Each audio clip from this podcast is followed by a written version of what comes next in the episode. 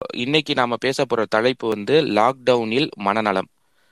இந்த தலைப்பு ரெண்டாயிரத்தி பத்தொன்பதுல நமக்கு வந்து ஃபர்ஸ்ட் வைரஸ் கோவிட் வைரஸ் வந்தது. அதுக்கப்புறம் ஏகப்பட்ட பொருளாதார சிக்கல்கள் மேலும் பல பிரச்சனைகள்லாம் நம்ம குடும்பங்கள் தனி மனிதங்களை தாக்கிட்டு தான் இருக்குது. அடுத்து இரண்டாவது அலை வர்றதுக்கு முன்னாடி நம்ம நாடு மிக சரியான முறையில தயாராகாத நிலையில இரண்டாவது அலை மிக கொடூரமா நம்மளை தாக்கியிருக்கு. இதுல தளர்வுகளற்ற லாக்டவுன்ஸ் வந்ததுக்கு மேற்கொண்டு மக்களோட பொருளாதாரம் தனி மனித பொருளாதாரம் குடும்ப பொருளாதாரம் அதனால சமுதாய பொருளாதாரம் அதுக்கப்புறம் ஒரு குடும்பம் தனிப்பட்ட வா வாழ்க்கை ஒரு வீட்டுக்குள்ள வாழ்றது இந்த மாதிரியான ஏகப்பட்ட சிக்கல்கள் வந்திருக்கு. ஸோ இது குறித்து டாக்டர் பாலமுருகன் சாரி தோழர் உங்க நேம் டாக்டர் பாலமுருகன் நம்ம நம்ம இடையே பேச வந்திருக்கிறாரு. சம்சீர் தோழர் அதுக்கு முன்னாடி நம்ம தோழர் அசோக் குறித்தான சில விஷயங்கள் குறித்து நம்ம பேசணும்னு வச்சிருந்தோம். நீங்க அதை முதல் சொல்லிடுறீங்களா? அவரை அவரை குறித்து.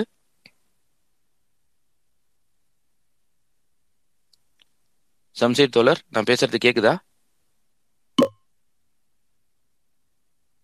ஹோஸ்ட் பேசுறது கேக்குதா லிசனர்ஸ்க்கு? கேக்குது கேக்குது கேக்குது. Go ahead carry on okay okay Shamsheer தோழர் நீங்க லிசனர்ஸுக்கும் கேக்குது தோழர். நூறு போடுறாங்க பாருங்க. லிசனர்ஸுக்கும் கேக்குது. ஓகே ஓகே ஓகே சம்சீர் தோழர் உங்களுக்கு கேக்குதா? சம்சீர் தோழர்? ஏதோ போன்ல இருக்காரு. ஆமா ஆமா. அவர் ஏதோ பேசிட்டு இருப்பாரு குக்கிட்ட ஏதோ வர சொல்லி பேசிட்டு இருப்பாரு தோழர். ஓகே ஸோ டாக்டர் பாலமுருகன் வந்து uh, ஒரு assistant professor psychology in psychology and அவர் ஒரு ரைட்டரும் கூட சோஷியல் அண்ட் பொலிட்டிக்கல் சைக்காலஜியை பற்றி பேசுகிற பற்றி தெரிஞ்சிருக்கிற ஒரு ஆள் அதை பற்றி எழுதுகிற ஒரு ரைட்டரும் கூட. ஸோ சம்சீரோட உரையும் uh, கொக்கியோட உரையும் uh, எழுதி கொக்கி வந்துட்டாரு. கொக்கி கேட்குதுங்களா நான் பேசுறது? வணக்கம் தோழர். நான் இப்பதான் இன்ட்ரோடக்ஷன் கொடுத்தேன். டாக்டரை பத்தின கொஞ்சம் இன்ட்ரோடக்ஷன் கொடுத்துட்டு நம்ம போகலாம். தோழர் அசோக் குறித்து சம்சீர் பேசணும். ஆனா அவர் மியூட்லயே இருக்கிறாரு. மேபி அவருக்கு தொழில்நுட்ப கோளாறு இருக்கும்னு நினைக்கிறேன். ஸோ அவரை குறித்து நம்ம இறுதியா செஷன்ல வச்சுக்கலாம்னு நினைக்கிறேன். நீங்க இப்போ டாக்டரை பத்தி பேசுங்க. அதுக்குள்ள சம்சீர் இணைப்புல வந்தா தோழர் அசோக் அசோக் பத்தி பேசலாம். தோழர் தோழர் கேக்குதுங்களா? தோழர் டாக்டர் ஆஹ் பாலமுருகன் அவர்கள் வந்து தமிழ்நாடு சைக்காலஜி அசோசியேஷனுடைய பிரசிடென்ட் தோழர். ஸோ இது வந்து ஆஹ் தமிழ்நாடு முழுக்க எல்லா இடங்கள்லையுமே சைக்காலஜிஸ்ட் வச்சு ஆஹ் இலவச ஆலோசனை கொடுத்துட்டு இருக்காங்க தமிழ்நாடு முழுக்கவே கொடுத்துட்டு இருக்காங்க ஸோ அப்படி ஒரு தினமும் அன்றாட பணியில் மக்களுக்கான பணியில் தினமும் உழைத்து கொண்டிருக்கும் ஒரு சங்கத்துல சங்கத்தை தோழர் தோழர் இருக்காரு. ஸோ இன்னைக்கு நமக்காக முதல்ல இந்த லாக்டவுன் கொரோனா பீரியட் இதனால ஏற்படும் மன நல பாதிப்புகள் அதை குறித்தும் அதை எப்படி கையாள்வது என்பது குறித்தும் தோழர் நம்மிடம் பேசுவாரு. ஸோ ஏன்னா ஒவ்வொருத்தருக்கும் ஒவ்வொரு மாதிரியான ஸ்ட்ரெஸ் இருக்கும். அதை நம்ம பொதுவாக இந்த ஸ்ட்ரெஸ்ஸஸ் பத்தி நம்ம தான் பேசிட்டு இருக்கோம். அதாவது நம்ம வந்து ஸ்பெஷலைஸ்டா படிக்காம குத்து மதிப்பா நமக்கு தெரிஞ்சதை பேசிட்டு இருக்கோம். ஸோ அப்படி பேசாம ஒரு எக்ஸ்பர்ட்டை வச்சு பேசினா அதுக்கான பிரச்சனை என்ன பிரச்சனைக்கான தீர்வு என்ன அப்படின்றது நம்ம கேட்டுக்கலாம்னு நினைக்கிறோம். உங்களை போலவே எனக்கும் இது பெருசா தெரியாத சப்ஜெக்ட் ஒரு ஸ்பெஷலிஸ்ட் தான் பேச வேண்டிய சப்ஜெக்ட் ஸோ அவர் வந்திருக்காரு உங்க கூட சேர்ந்து நானும் கேட்கிறேன் தொடர் தோழருடைய அஹ் பேசி பேசட்டும் தோழர் பேசட்டும் கடைசியா நம்ம பேசிக்கலாம். வாங்க டாக்டர் எங்களுடைய தமிழ் தமிழ் மார்க் ஸ்பேசஸ்க்கு தங்களை அன்புடன் வரவேற்கிறோம் டாக்டர் பாலமுருகன் தோழர். வாங்க நன்றி. நன்றி கொக்கி தோழர். நன்றி கொக்கி தோழர். சம்சீர் கேக்குது. சம்சீர் தோழர் தோழர் அசோக் குறித்து டாக்டர் பாலமுருகன் பேசுறதுக்கு முன்னாடி பேசிடுவாரு. அதே போல இது ரொம்ப முக்கியமான டாபிக் அப்படிங்கிறதுனால மக்கள் நிறைய பேத்துக்கு இது நல்லா பயனளிக்கும்ன்றதுனால லிசனர்ஸ்ல இருக்கவங்க உங்களோட ஸ்பே நீங்க இந்த இந்த ஸ்பேஸை பத்தின ட்விட்டை நீங்க வெளியில ஷேர் பண்ணீங்கன்னா நிறைய பேத்துக்கு பலன் அடிக்கும்ன்றது தாழ்மையோட வேண்டுகோளை வச்சுட்டு சம்சீர் தோழர் பேச துவங்குமாறு கேட்கிறேன் ஓகே தோழர்களே ரொம்ப நன்றி. இன்னைக்கு இந்திய ஜனநாயக வாலிபர் சங்கம் என்கின்ற ஒரு இளைஞர் அமைப்பினுடைய ஒரு மாவட்ட பொருளாளராக செயல்பட்டு கொண்டிருந்த தொடர் அசோக் சாதி ஆவண சாதி வெறியர்களால் இடைச்சமூக சாதி வெறியர்களால் கொலை செய்யப்பட்ட ஒரு நாள் அவருடைய இரண்டாவது வருடம் சென்ற வருடம் இதே தேதியில அவரை வந்து இரண்டு வருடங்களுக்கு முன்பு கொலை செய்திருந்தார்கள் அப்படிங்கிறதா. இதில் ரொம்ப முக்கியமான விஷயம் தொடர் அசோக் அவருடைய குடும்ப பின்னணி அதே போன்று அசோக் முன்னெடுத்த பணிகள் இவை யாவும் வந்து ரொம்ப முக்கியமான ஒரு விஷயமா இருக்கு. திருநெல்வேலி மாவட்டத்தை சார்ந்தவர் தோழர் அசோக். மிக முக்கியமான ஒரு களப்போராட்ட நாயகன். கல்லூரியிலிருந்து படிக்கும் பொழுதே இந்த சமூகத்தை கற்க துவங்கினார் அசோக். அப்போ செகண்ட் இயர்ல இருந்து இந்திய ஜனநாயக வாலிபர் சங்கத்தின் உறுப்பினராக இருந்து கிளை அளவில் செயல்பட்டு அதற்கு பிறகு மாவட்ட பொருளாளராக உயர்ந்திருக்கிறார். கிட்டத்தட்ட பல்வேறு இயக்கங்கள் பல்வேறு போராட்டங்கள் குறிப்பாக நீட் தேர்வுக்கு எதிரான போராட்டம் தமிழர் ஏழு ஏழு தமிழர் விடுதலைக்கு எதிரான போராட்டம் போன்ற போராட்டங்களை திருநெல்வேலி மண்ணில் முன்னிருந்து நடத்தக்கூடிய ஒரு மிக முக்கியமான ஒரு போராட்ட வீரர். அவருடைய இயக்கம்தான் அவர் உயிராக இந்த இயக்கத்தையும் இயக்கத்தை தான் உயிராக கருதி கொண்டிருந்தார். அசோக் அவர்கள் தன்னுடைய வாகனத்திலும் கூட அவர் குறிப்பிட்டிருந்த ஒரு விஷயம் சாதி வெறியர்களால் படுகொலை செய்யப்பட்ட அசோக் தன்னுடைய வாகனத்துல ஒரு கேப்ஷன்ஸ் போட்டிருந்தார். இந்த கேப்ஷன்ஸ் என்ன அப்படின்னாக்கா சாதியவாதத்திற்கும் மதவாதத்திற்கும் எதிரானவர்கள் நாங்கள். ஆகவே நாங்கள் தோழர்கள் அப்படின்னு குறிப்பிட்டிருந்தார். இன்னும் கூடுதலாக சொல்ல போனால் பல்வேறு நேரங்களில் கம்யூனிஸ்ட் இயக்கங்கள் மீது வைக்கப்படக்கூடிய அவதூறுகளுக்கு தோல் அசோக் தன்னுடைய முகநூல்ல ஒரு பதிவை போட்டிருந்ததை நான் பார்த்தேன்.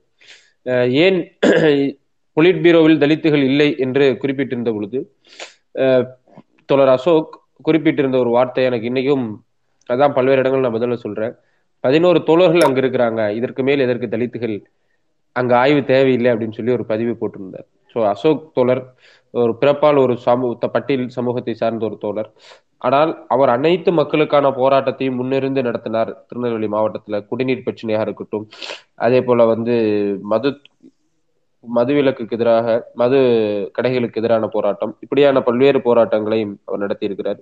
குறிப்பாக வேலையின்மைக்கு எதிராக இளைஞர்களை திரட்டி பல்வேறு போராட்டங்களையும் அவர் முன்னெடுத்திருக்கிறார் அப்படிங்கிறதா நம்ம பார்க்கணும் தொடர்களே அதே போல அவருடைய அந்த குடியிருப்பு பகுதி சார்ந்த கோரிக்கைகளின் மூலமாக எழுப்பப்பட்ட போராட்டத்துல அதன் வாயிலாக அங்கிருக்கக்கூடிய இடை சமூகம் ஒரு தலித்தை சார்ந்தவன் நம்மை எதிர்ப்பதா ஒரு தலித் சமூகத்தை சார்ந்தவன் நம்மளை எதிர்ப்பதா என்பதற்காக அவரை வந்து இரவு நேரத்தில் அவர் வேலையை முடிச்சு திரும்பி வரக்கூடிய நேரத்தில் அவரை வெட்டி படுகொலை செய்தார்கள் என்பது வரலாறு. ஆனால் அதற்கு எதிராக தோழர் அசோக்கின் படுகொலைக்கு எதிராக நடைபெற்ற மறியலில் பல்வேறு தோழர்கள் கலந்து கொண்டாங்க. அந்த விஷயத்தில் குறிப்பாக கூடுதலாக சொல்ல வேண்டியதென்றால் எந்த சமூகத்தால் கொலை செய்யப்பட்டார்களோ அந்த சமூகத்தை அதிகமான நபர்கள் கொண்டிருக்கக்கூடிய ஒரு கட்சியினுடைய போராட்டத்தில் அந்த சமூகத்தார்கள் தான் அதிகமாக பலந்து கொண்டார்கள் என்பதையும் கூடுதலாக நான் இங்க சொல்ல வரேன். ஏன்னா கம்யூனிஸ்டுகளுக்கு இழந்தவர் கம்யூனிஸ்ட் தான் அவர் ஒரு காலத்தும் அந்த சமூகத்தை சார்ந்தவர் அல்ல. இழப்பு எங்களுடைய தோழர் தான் அந்த அடிப்படையில் எந்த சமூகத்தால் வெட்டி கொலை செய்யப்பட்டாரோ அந்த சமூகத்தாரே அந்த சமூக சாதி ஆதிக்கத்துக்கு எதிரான போராட்டத்தில் முன்னின்றார்கள் என்பது நான் இந்த இடத்துல குறிப்பிடுறேன். அப்படிப்பட்ட தொடர் அசோக் அவர்களுக்கு அஹ், ஒரு சில வினாடிகள் இந்த இணைய வழி வழியாக நடைபெறக்கூடிய இந்த ஸ்பேஸில் ஒரு மௌன அஞ்சலியை செலுத்தினோம்.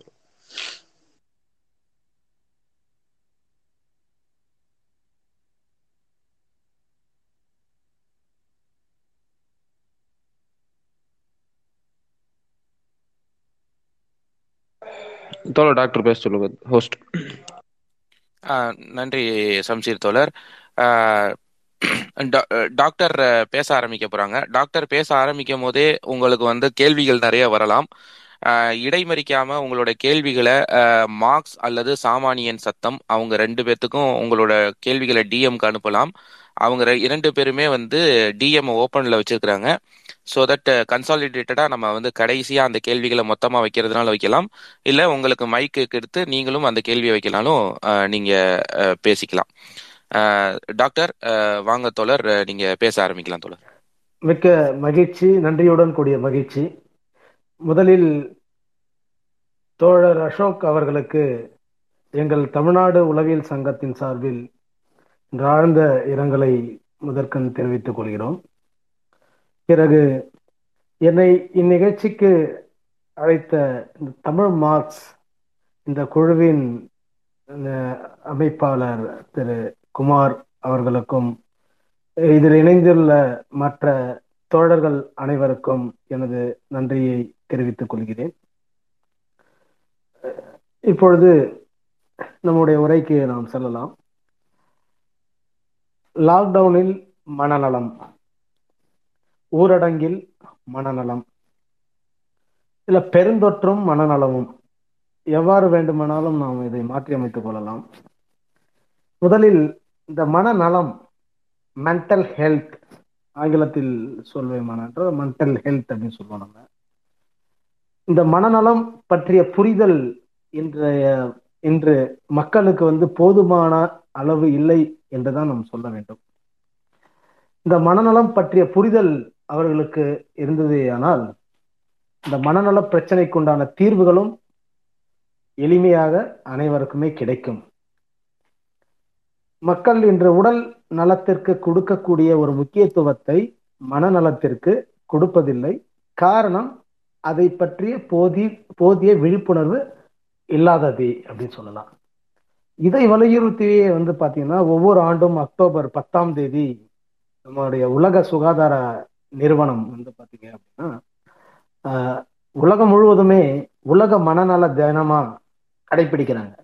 உலக மனநல தினம் world mental health day so every year October tenth observed by world health organisation சரி இந்த மன மனநல தினத்துடைய நோக்கம் என்ன அப்படின்னா to create awareness about the mental health ஒவ்வொரு சாமானிய மக்களிடமும் ஒவ்வொரு கல்வி கற்ற மக்களிடமும் இந்த மனநலத்தின் முக்கியத்துவத்தை கொண்டு சேர்ப்பதே இந்த மனநல விழிப்புணர்வு நாளின் ஒரு முக்கியத்துவமாக கருதப்படுகிறது. சரி இப்போ முதலில் இந்த மனநலம் என்றால் என்ன? மனம் என்றால் என்ன? இந்த மனநலத்தை பாதிக்கக்கூடிய காரணிகள் என்னென்ன?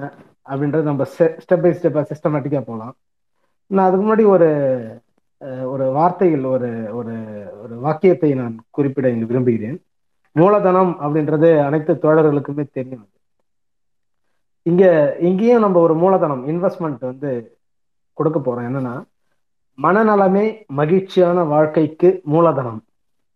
மனநலமே மகிழ்ச்சியான வாழ்க்கைக்கு மூலதனம். இந்த வார்த்தைகளை வந்து நம்ம எப்பவுமே லைஃப்ல மறக்கவே கூடாது.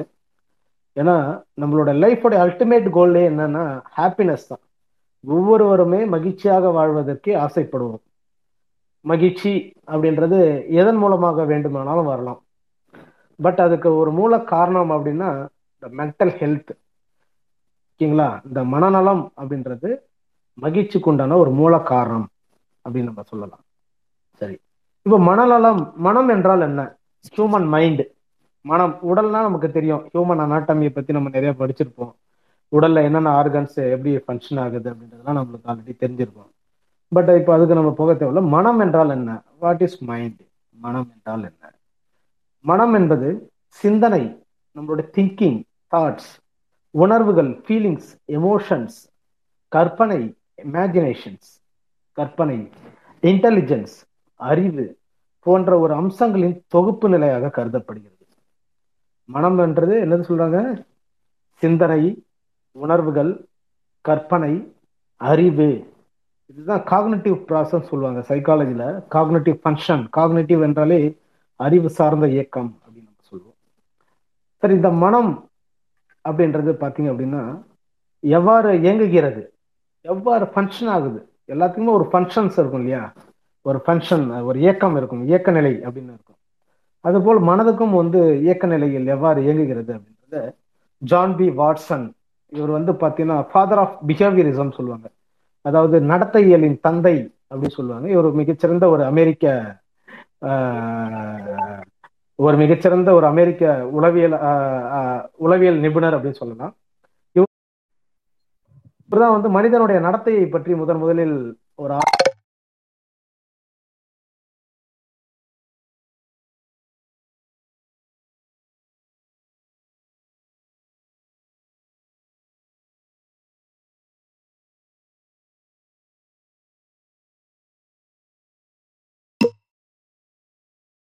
ஆ- நம்ம நிறைய பேசிட்டு இருப்போம். அதாவது என்ன பேசுவோம் நம்ம அப்படின்னா நான் ஒரு ஒரு கிரைம் ஒருத்தவங்க ஒரு குற்றம் பண்ணிட்டாங்க அப்படின்னா ஏன்டா அந்த தப்பை பண்ண அப்படின்னு நம்ம கேட்போம். நான் என்ன பண்றது? சூழல் அது மாதிரி ஆயிடுச்சு. சூழல் சொல்றோம் இல்லையா?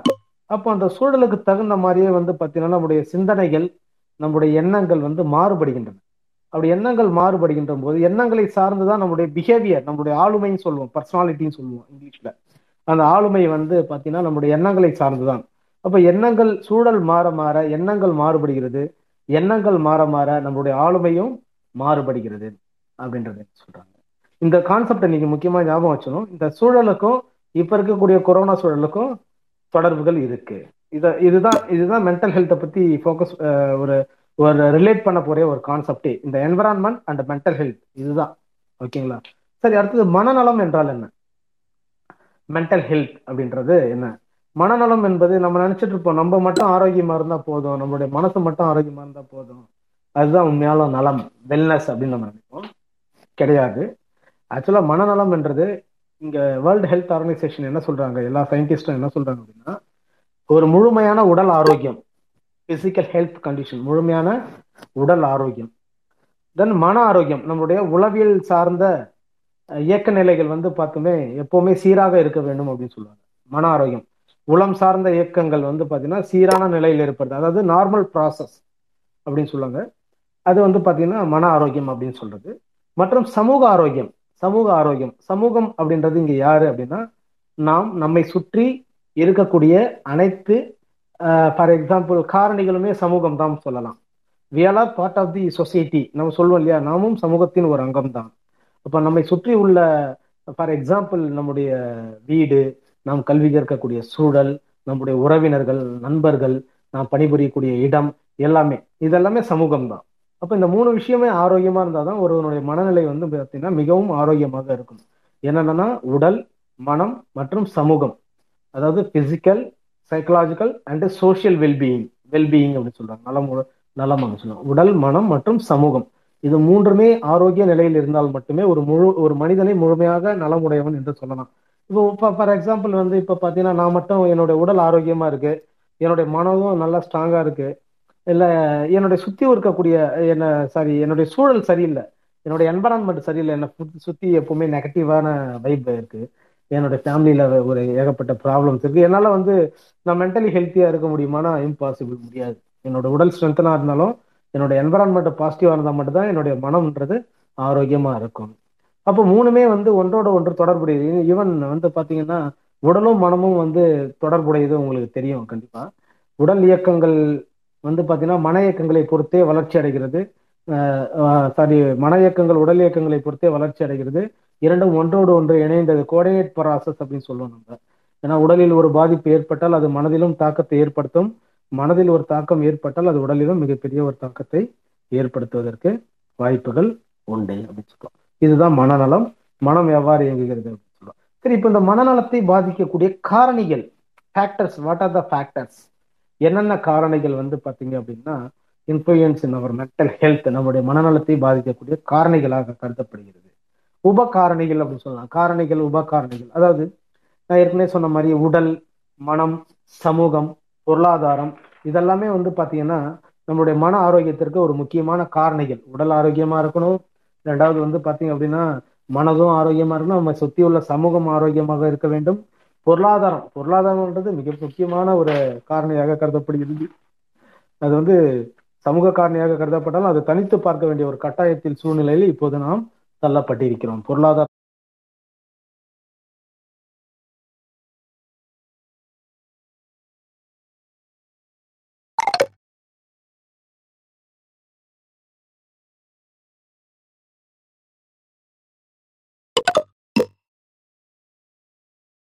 தகுந்தாவாரம் பாலினம் அதாவது ஜெண்டர் பேசிஸ் அப்படின்னு நம்ம சொல்றோம். மேல் அண்ட் ஃபீமேல் செகண்ட் அடுத்தது வந்து பாத்தீங்கன்னா அவருடைய சூழலுக்கு தகுந்தவாறும் வந்து பாத்தீங்கன்னா ஒவ்வொரு விதமான தாக்கத்தை குறிக்கிறது அப்படின்னு சொல்லலாம். ஒவ்வொரு விதமான தாக்கத்தை குறிக்கிறது. இந்த நான் ஏற்கனவே சொன்ன காரணிகள் வந்து பாத்தீங்கன்னா உடலா இருக்கட்டும் சரி மனம் சமூகம் பொருளாதாரம் கல்வி இதெல்லாமே காரணிகள் தான். இந்த சமூக காரணிகள் தான் சொல்றோம். இந்த காரணிகள் வந்து பாத்தீங்க அப்படின்னா ஒவ்வொரு வயதுக்கு தகுந்தவாறும் ஒவ்வொரு இனத்திற்கு அதாவது பாலினத்துக்கு தகுந்தவாறும் அவர்களுக்கு வெவ்வேறு விதமான தாக்கத்தை வெவ்வேறு காலகட்டத்தில் கொடுக்கின்றது அப்படின்னு நம்ம சொல்லலாம். சரி இப்போ என்ன மாதிரியான தாக்குதல்? உதாரணத்திற்கு இப்போ இந்த நம்ம கொரோனா சூழலுக்கு வருவோம். நான் ஏற்கனவே சொன்ன ஞாபகம் வச்சுங்க. நம்முடைய மனம் என்பது நம்முடைய மனநலம் என்பது நம்மை சுற்றி உள்ள சூழலை பொறுத்துதான் நலமாக இருக்கு இருப்பதும் இல்லை மனச்சிதறலுக்கு உட்படுதும் அப்படின்றத நான் ஏற்கனவே சொல்லியிருக்கேன். இப்போ கொரோனா சூழல். இந்த சூழல் நம்முடைய மன ஆரோக்கியத்திற்கு உகந்ததா அப்படின்றத நம்ம பார்க்கணும் ஓகேவா ஃபார் எக்ஸாம்பிள் இந்த கொரோனா பேரிடர் இந்த ஊரடங்கு காலம் வந்து பார்த்தீங்கன்னா ஒரு சமூக காரணி. இது வந்து ஒரு சோசியல் ஃபேக்டர் தான். இது வந்து ஒரு சமூக காரணி தான். நோய் தொற்று நம்ம எதிர்பார்த்துருக்கவே மாட்டோம். இந்த மாதிரியான ஒரு சூழலில் நாம் வந்து தள்ளப்படுவோம். யோசிச்சு பாருங்க ஒரு இரண்டு ஆண்டுகளுக்கு முன்பு வந்து பார்த்தீங்கன்னா எவ்வளவு சுதந்திரமாக எந்த நம்ம நினைச்ச இடத்துக்கெல்லாம் வந்து பார்த்தீங்கன்னா நம்ம சென்று நம்ம நண்பர்களுடையும் உறவினர்களுடையும் மகிழ்வோடு நம்ம வந்து பாத்தீங்கன்னா நம்மளுடைய நாட்களை கழித்து கொண்டிருந்தோம். ஆனால் இந்த இரண்டு ஆண்டுகளுக்கு பின்பு அப்படியே பின்னோக்கி முன்னோக்கி பின்னோக்கி வாருங்கள். நம்முடைய நிலைப்பாடு வந்து பாத்தீங்கன்னா மிகவும் ரொம்பவும் அப்படியே மாறுபட்டு விட்டது அப்படின்னு தான் நான் சொல்லலாம். அப்ப இந்த சூழல் மாறும்போது அப்போ ஒரு நம்முடைய நம்முடைய மன அஹ், அமை மன சந்தோஷம் அது அந்த ஹாப்பினஸ் அப்படின்னு சொல்றோம் இல்லையா? நம்முடைய மகிழ்ச்சி நம்முடைய உடல் ஆரோக்கியங்கள் எல்லாமே வந்து பாத்தீங்கன்னா மாறுபட்டு விட்டது அப்படின்னு தான் நம்ம சொல்லலாம் சரி இப்போ வந்து இந்த சூழல் மாற்றத்திற்கான வந்து பாத்தீங்கன்னா அனைத்து வயதினருமே பாதிக்கப்படுறாங்க. இந்த கொரோனா பேரிடர் இந்த ஊரடங்கு காலத்தில் வந்து பாத்தீங்கன்னா ஆண் பெண் அனைத்து விதமான வயதினர்களுமே வந்து பாத்தீங்கன்னா பாதிப்புக்கு உட்படுகிறார்கள் அப்படின்னு நம்ம எங்க சொல்லலாம். அதுல வந்து நம்ம வந்து ஒரு பேசிக்கா நம்ம சொல்லணும்னா சிறுவர்களில் இருந்து போகலாம் நம்ம. சிறுவர்கள் பள்ளி சிறுவர்கள்ல இருந்து வந்து பாத்தீங்கன்னா முதியோர்கள்ல இருந்து குடிநோயாளிகள் அப்படி சிஸ்டமேட்டிக்காக போகலாம் முதல் சிறுவர்கள் நம்ம எடுத்துக்கொள்ளலாம். சிறுவர்கள் வந்து பாத்தீங்கன்னாலே நம்ம பாரதியார் வந்து ஒரு பாடல் சொல்லியிருப்பாங்க. அதாவது என்னன்னா காலை எழுந்தவுடன் படிப்பு மாலை முழுவதும் விளையாட்டு அப்படின்னு சொல்லிட்டு ஓடி விளையாடு பாப்பா அப்படின்ட்டு இன்னைக்கு வந்து அந்த ஓடி விளையாடக்கூடிய சூழலே இல்லை அப்படின்னு தான் சொல்லலாம். ஏன்னா சிறுவர்கள் இருந்தாலே வந்து பாத்தீங்கன்னா வீட்டுக்கு வெளியே போறோம் நண்பர்களோடும் ஏதாவது ஒரு விளையாட்டு திடலில் விளையாடி கொண்டிருப்பார்கள். கடந்த இரண்டு ஆண்டுகளாக வந்து பாத்தீங்கன்னா அந்த ஒரு நிலைப்பாடு முற்றிலும் மாறுபட்டு விட்டது சிறுவர்களுடைய அந்த ஆனந்த விளையாட்டு அந்த ஆனந்த சிந்தனைகள் வந்து பாத்தீங்க அப்படின்னா வீட்டுக்குள் முடக்கி போட்டு விட்டது தான் நம்ம சொல்லலாம். அதுவே வந்து அவர்களுக்கு ஒரு மிகப்பெரிய ஒரு அவருடைய அடுத்த நிலைக்கு அவர்கள் செல்வதற்கு ஒரு மிகப்பெரிய ஒரு தடைக்காலாகவே பார்க்கப்படுகிறது. மீ மேலும் வந்து பாத்தீங்கன்னா அப்ப சிறுவர்கள் வந்து பாத்தீங்கன்னா இந்த விளையாடு இந்த விளையாட்டு வந்து இந்த விளையாட்டு விளையாடக்கூடிய சூழல் வந்து இல்லாத போது அவர்களுடைய சிந்தனைகள் முழுவதும் வந்து பார்த்தீங்கன்னா இந்த டெக்னாலஜி பேஸ் பண்ணி தான் போயிடுது. ஃபார் எக்ஸாம்பிள் வந்து பார்த்தீங்கன்னா இப்போ மொபைல் சாதாரணமாகவே வந்து பார்த்தீங்கன்னா இன்னைக்கு இருக்கக்கூடிய சிறுவர்கள் எல்லாமே வந்து பார்த்தீங்கன்னா கேமில் வந்து பார்த்தீங்கன்னா அடிக்ட் ஆயிடுறாங்க. இன்டர்நெட்டை பேஸ் பண்ணி அடிக்ட் ஆயிடுறாங்க. அது இல்லாமல் இன்னைக்கு இணையதளம் மூலமாகவே கல்வி கற்கக்கூடிய ஒரு சூழல். அப்போ சொல்லவே தேவையில்ல. அவர்கள் அந்த விளையாட்டு சிந்தனைகள்லாம் மறந்து முழுவதும் இருபத்தி நான்கு மணி நேரமே என்ன பண்ணிடுறாங்க? இனி இந்த இன்டர்நெட்டை பேஸ் பண்ணியே உக்காஞ்சிடுறாங்க இதனால வந்து அவர்களுடைய அதாவது அந்த கிரியேட்டிவ் இன்டெலிஜென்ஸ் சொல்லுவாங்க. அந்த ஆக்கத்திறன் அந்த ஆக்க படைப்பாற்றல் அப்புறம் உடல் வந்து பாத்தீங்கன்னா உடல் அசைவு அந்த உடல் அதாவது ஒரு ஒரு இது சொல்லுவாங்க. உடல் வந்து பாத்தீங்கன்னா எந்த அளவுக்கு மூவ்மெண்ட் இருக்கோ அந்த அளவுக்கு நம்மளுடைய இன்டெலிஜென்ஸ் வந்து ப்ராசஸ் ஆகிட்டே இருக்கும் அப்படின்னுவாங்க அதனால தான் சில பேர் சொல்லுவாங்க நீங்க வந்து பாத்தீங்கன்னா மைண்டு சரியில்லைனா எக்ஸசைஸ் பண்ணுங்க யோகா பண்ணுங்க ஏன்னா உடல் அசைவு வேஸ்ட் பண்ணி நம்முடைய மனமும் வந்து பாத்தீங்கன்னா ஆரோக்கியமாக மாறும். அப்போ இந்த சிறுவர்கள் வந்து பாத்தீங்கன்னா இந்த உடல் விளையாட்டுகளே இன்னைக்கு கிடையாது. வீட்டுக்குள்ளேயே முடங்கி கிடக்குறாங்க. அதுவும் வீடு கொஞ்சம் பெருசா இருந்தா பரவாயில்ல. சரி ஏதோ வீட்டுக்குள்ளேயே ஓடி ஆடி விளையாடுவாங்க ஒரு நாளைக்கு பசங்க வீட்டுக்குள்ள ரிலேட்டிவ்ஸ் இருந்தாங்க. வீடு வந்து சிறிதாக ஒரே ஒரு ரூம் அறை உள்ள வீடுகளில் வந்து பாத்தீங்கன்னா சிறுகளுடைய நிலைப்பாடு என்னவா இருக்கும் அப்படியே முடங்கி கிடக்க வேண்டியதான் அவர்கள் வந்து எனி டைம் ஃபோனை வச்சுட்டு இருப்பாங்க அடுத்தது வந்து பாத்தீங்க அப்படின்னா பெற்றோர்களுக்கு இதனால ஒரு மிகப்பெரிய எரிச்சல். ஏன்னா பெற்றோர்கள் வந்து பாத்தீங்கன்னா எனி டைம் வந்து பாத்தீங்கன்னா சிறுவர்களை வந்து கண்டிக்கிறன்ற பேர்ல வந்து அவங்களுக்கே டைம் ஸ்பெண்ட் பண்ணாங்க இதனால இவங்களுடைய ஒர்க்ல வந்து பாத்தீங்கன்னா இவங்களால கான்சென்ட்ரேட் பண்ண முடியாது. அப்போ இந்த மாதிரியான ஒரு நிலைப்பாடு. இன்னும் நிறைய சொல்லலாம் நம்ம அடுத்தது முதியோர்கள் முதியோர்கள் வரலாம். முதியோர்கள். முதியோர்கள் வந்து பார்த்தீங்கன்னா ரொம்ப முக்கியம். முதியோர்களுடைய நலம் வந்து ஒரு நாட்டின் வளம் அப்படின்னு தான் சொல்லலாம். ஏன்னா அவங்க கிட்ட அவ்வளோ சோர்ஸ் இருக்கும். இன்னைக்கு வந்து ஒவ்வொரு வயசானவங்களுமே ஒரு கிரேட் பிலாசபர் தான் அப்படின்னு கேட்டால் நான் சொல்லுவேன். ஒரு தத்துவ மேதைகள் தான் அப்படின்னு சொல்லலாம். ஏன்னா அவங்களுடைய பிலாசபர்ன்ற அவங்களுடைய வாழ்வியல் அனுபவங்களை தொகுத்து நமக்கு வந்து கடைசி காலகட்டத்தில் ஒரு கதையாக விவரிப்பார்கள். அவங்களே வந்து ஒரு பெரிய பிலாசபர் தான். இன்னைக்கு வந்து அவங்களுடைய ஹெல்த் இஷ்யூஸ் வந்து பார்த்தீங்கன்னா இந்த கோவிட்ல வந்து இன்க்ரீஸ் ஆகிட்டே போகிறது ஈவன் வந்து பார்த்தீங்கன்னா இந்த கோவிட் இந்த உ- இந்த கொரோனாவால் இறப்பவர்களை விட அது அதன் பயத்தால் வந்து பார்த்தீங்கன்னா அந்த உப நோய்கள் சொல்றோம் இல்லையா? அந்த அசோசியேட் டிசார்டர்ஸ் அந்த அசோசியேட் டிசீஸ் அப்படின்னு சொல்லுவோம். இந்த ஃபேர்னால வந்து பார்த்தீங்கன்னா உங்களுக்கு பிபி ஆல்ரெடி பிபி இருக்கும். பிபி இன்க்ரீஸ் ஆகும். அடுத்தது வந்து பார்த்தீங்கன்னா டயலிஸ் டயலட்டிக் ப்ராப்ளம்ஸு ஹார்ட் இஷ்யூஸு இதெல்லாமே வந்து பார்த்தீங்கன்னா அவங்களுக்கு வந்து அன்வான்ட் திங்கிங்னால வந்து இன்க்ரீஸ் ஆகிட்டு சீக்கிரமா இறக்கக்கூடிய ஒரு சூழலை நீங்க நம்ம பேப்பர்லலாம் படிக்கிறோம். பார்த்தீங்கன்னா பாத்தீங்கன்னா கிட்டத்தட்ட முதியோர்கள் வந்து பாத்தீங்கன்னா இந்த உப நோய்களிலே அதிகமாக இறக்கின்றனர் அப்படின்ட்டு. அடுத்தது குடிநோயாளிகள் இவங்க வந்து பாத்தீங்கன்னா ஆல்கஹால் அடிக்ஷன்ஸ் அப்படின்னு நம்ம சொல்லலாம். ஆல்கஹால் அண்ட் ட்ரக் அடிக்ஷன்ஸ் அதாவது சில பேர் வந்து பாத்தீங்கன்னா குடி ட்ரக் ட்ரக் அண்ட் ஆல்கஹாலுக்கு வந்து பாத்தீங்கன்னா யூஸ் பண்ணிகிட்டே இருப்பாங்க. சடனா வந்து அதை நிறுத்த முடியாது. அதை நிறுத்தினாங்கன்னா அவங்களுக்கு வந்து பாத்தீங்கன்னா நிறைய சைட் எஃபெக்ட்ஸ் வரும். சைக்கலாஜிக்கல் அதாவது இல்யூஷன் டெல்யூஷன் சொல்லுவாங்க. மாயை. அதை வந்து தமிழில் சொல்லணும்னா மனச்சிதைவு அப்படின்னு சொல்லலாம். அதாவது ஒரு எப்படி சொல்லணும்னா மனச்சிதைவுக்கு ஒரு நல்ல வார்த்தை ஒரு உச்சகட்ட நிலை மனப்பிதற்றங்களுடைய ஒரு உச்சகட்ட நிலை அப்படின்னு சொல்லலாம். ஸ்கிசோஃபர்னியா அப்படின்னு சொல்லுவாங்க. அந்த மாதிரியான ஒரு நிலைப்பாடுக்கு போயிடுவாங்க. நம்ம போன வருஷம்லாம் கூட பேப்பர்ல பார்த்துருக்கலாம் நம்ம. ஆல்கஹால் வந்து பாத்தீங்கன்னா நிறைய கடைங்க திறக்காததுனால வந்து பாத்தீங்கன்னா அது இல்லாம அவங்களால இருக்க முடியலன்ட்டு அவங்களே தயாரிச்சு பெயிண்ட் எல்லாம் எடுத்து குடிச்சு இறந்து போனவங்களாம் நம்ம பார்த்துடலாம் ஏன்னா அது இல்லாமல் அவங்களால தேர் அடிக்டட் அவங்கள ஒன்றும் சொல்ல முடியாது. ஸோ அப்போ அந்த மாதிரியான பர்சன்ஸ்க்கு வந்து ப்ராப்ளம்ஸ் நிறையா இந்த லாக்டவுனில் அவங்களுடைய மென்டல் ஹெல்த் இஷ்யூஸ் நிறையா பாதிக்கப்பட்டிருக்கு. அடுத்தது எம்ப்ளாயீஸ் எம்ப்ளாயீஸ் வந்து பார்த்தீங்க அப்படின்னா தொழிலாளர்களுடைய பொருளாதார பிரச்சனைகள் வந்து இன்னைக்கு பெரிய ஒரு டிராபேக் அப்படின்னு சொல்லலாம். அது வந்து பார்த்தீங்கன்னா உயர் மட்டத்தில் இருக்கிறவங்க எப்பவுமே பாதிக்கப்படக்கூடிய பாதிக்கப்படுறதில்ல. இதில் இடைமட்டத்தில் இருக்கிறவங்க அடித்தளத்தில் இருக்கிறவங்க தான் வந்து பார்த்தீங்கன்னா மிகவும் பாதிக்கப்படுகிறார்கள். ஏன்னா வந்து அவங்க எல்லாருமே வந்து பாத்தீங்கன்னா இந்த பொருளாதாரத்தை நிலையான வருமானம் வருதுன்னு சொல்லிட்டு தே ஆர் கமிட்டட் ஏதாவது ஒரு விஷயத்துல கமிட் ஆயிட்டு இருப்பாங்க. இன்னைக்கு திடீர்னு திடீர்னு வந்து அந்த உற்பத்தி அதாவது நிறுத்தப்படும் பொழுது வந்து பாத்தீங்கன்னா அவங்க வந்து இந்த ப- கடன் கொடுத்தவங்களுக்கு கடன் பிரச்சனை அதாவது டியூ கட்டுறது நம்மளுடைய பேசிக்கு ஃபண்டமெண்டல் நீட்ஸே ஃபுல்ஃபில் பண்ணிக்க முடியாத ஒரு நிலைப்பாடு. ஸோ எவ்வளோ பிரச்சனைகளை சொல்லலாம். ஏன்னா வந்து இப்போ அரசையுமே நம்ம குறை கூற முடியாத ஒரு சூழல் தான் ஏன்னா நிறைய உற்பத்தி ஆற்றல் வந்து பாத்தீங்கன்னா நிறுத்தப்பட்டு உள்ளது. உற்பத்தி திறன் நிறுத்தப்படும் போது அப்போ வருவாயும் வந்து பாத்தீங்கன்னா அங்கே போதுமான அளவுகள் இல்லை. இதனால வந்து ஊதியர்களுக்கு சம்பள கூட்ட குறைபாடு அது மாதிரி எல்லாம் நிறைய இஷ்யூஸ் இருக்கு. இதுல லோ கிளாஸ்ல இருக்கிறவங்க தான் அதிகமா பாதிக்கப்படுறாங்க அப்படின்னு சொல்லலாம். அந்த தொழிலாளர்கள். இது எவ்வளோ பேர் வந்து ஏன்னா நம்ம பீஸ்ஃபுல்லாக வாழணும்னாலே வந்து பார்த்தீங்கன்னா நம்மளுடைய ஃபண்டமெண்டல் நீட்ஸ் எல்லா இதுலையுமே வந்து பார்த்தீங்கன்னா நம்மளை பூர்த்தி ஆயிருக்கணும். அப்போ ஏதோ ஒன்று குறைபாடு ஏற்படும் போது இந்த மாதிரியான பிரச்சனைகள் வரலாம். அடுத்த மகப்பேறு பெண்கள் அப்படின்னு சொல்லலாம். மகப்பேறு பெண்கள் அப்படின்னா பிரெக்னன்சி உமன்ஸ் அப்படின்னு பாத்தீங்கன்னா அவங்க இன்னைக்கு நிறைய நியூஸ்ல பாக்குறோம் நம்ம. பிரெக்னன்சி விமன்ஸ் டாக்டர்ஸ்ல வந்து பாத்தீங்கன்னா இறந்துடுறாங்க.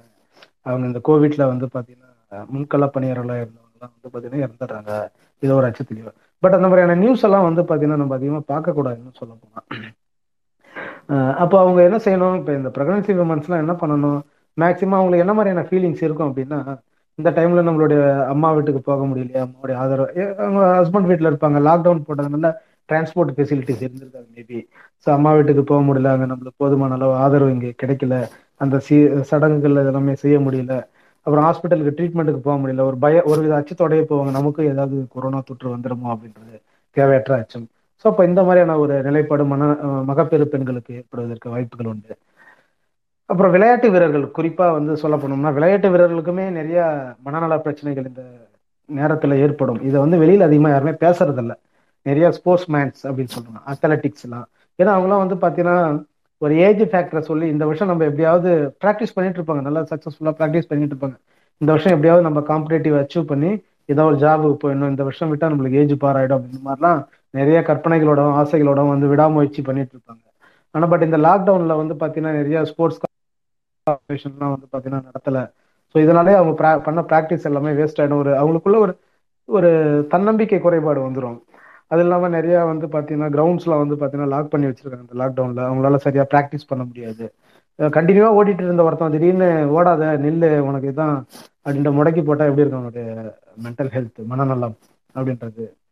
அப்புறம் வந்து சிறுவர்கள் ஆமா சிறுவர்கள் ஸோ இந்த மாதிரியான பிரச்சனைகள்லாம் வந்து பாத்தீங்கன்னா ஒவ்வொரு காலகட்ட ஒவ்வொரு ஏஜ் ஃபேக்டர் ஒவ்வொரு வயதினரையும் ஒவ்வொரு இனத்தவரையும் வந்து பார்த்து பாதிக்குது அப்படின்றத சொல்லலாம். ஏதாவது கேள்விகள் இருக்குங்களா.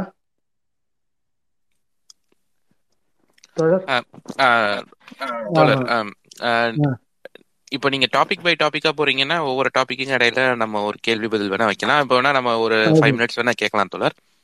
யாருக்கும் கேள்வி. பதில் இருக்குன்னா நீங்க டிஎம் பண்ணலாம். அப்படி இல்லைன்னா இப்போ ரெக்வஸ்ட் கொடுத்தீங்கன்னா உங்களுக்கு கேள்வி கேட்கறதுக்கு நேரம் ஒரு ஃபைவ் டென் மினிட்ஸ் கொடுக்கப்படும். அதுக்கப்புறம் டாக்டர் திருப்பி கண்டினியூ பண்ணுவார். கேள்வி இருக்கிறவங்க ரெக்வஸ்ட் கொடுங்க ப்ளீஸ்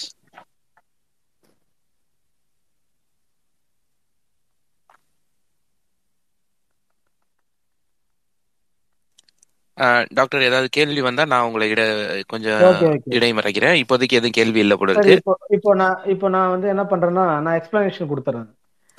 அந்த சிறுவர்கள்ல இருந்து அவங்களுக்கு என்ன மாதிரியான ப்ராப்ளம்லாம் வரும்? அதை வந்து பேரண்ட்ஸ் எப்படி ஹேண்டில் பண்ணணுன்றதை நான் கொஞ்சம் கொஞ்சமா நான் எக்ஸ்பிளனேஷன் கொடுத்துறேன். சரி டாக்டர் ஆக்சுவலா எங்களுக்கு இங்க கரண்ட் இல்லை இன்னைக்கு பாண்டிச்சேரியில ஒரே மழை. ஓ சரி சரி. சரி டாக்டர் நீங்க கண்டினியூ பண்ணுங்க. எக்ஸ்பிளனேஷன் கொடுக்க ஆரம்பிங்க. யாராவது கேள்வி கொடுத்தாங்கன்னா நான் உங்களை கொஞ்சம் இடைமறிச்சு நான் உங்கள்ட்ட கேள்வி கேட்கிறேன் என்னுடைய கேள்விதான் டாக்டர் அதாவது ஒவ்வொருத்தருக்குமான சிக்கல்கள் இப்ப நம்ம இருக்குது. அதை எப்படி வந்து நம்ம ஃபேஸ் பண்றது? சின்ன அத நீங்க அதான் ஃபேஸ் பண்றது எப்படி எப்படி பசங்களை நம்ம முக்கியமா ஸ்கூல் பசங்க அப்புறம் ஏஜ்டு பீப்புள் இவங்க ரெண்டு பேர்த்தையும் வந்து நம்ம எப்படி இதை சரி கட்டுறதுன்னு தெரியல.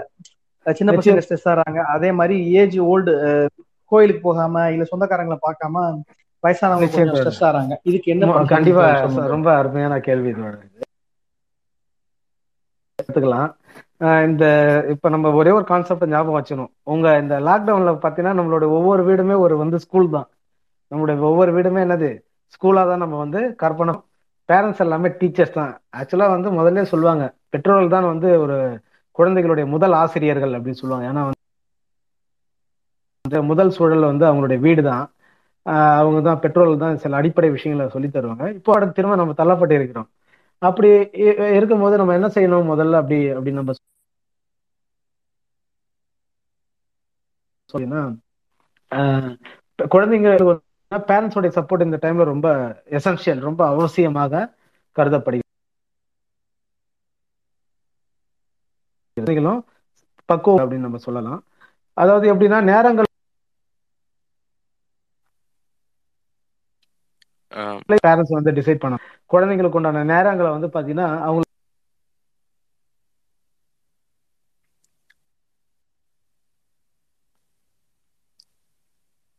டா- டாக்டர் நீங்க பேசுறது கொஞ்சம் விட்டு விட்டு கேக்குது. தோழர்? ஆமா ஹோஸ்ட் கே ஹோஸ்ட் கேட்கல தோழர். ஓகே ஆமா டாக்டர் நீங்க பேசுறது கொஞ்சம் விட்டு விட்டு கேக்குது. டாக்டர் பாலமுரு பாலமுருகன். கனெக்டிங் போயிட்டாரு. ஐ திங்க் டிஸ்கனெக்ட் ஆயிட்டாரு. நான் திருப்பி அவருக்கு ரெக்வஸ்ட் கொடுக்குறேன்.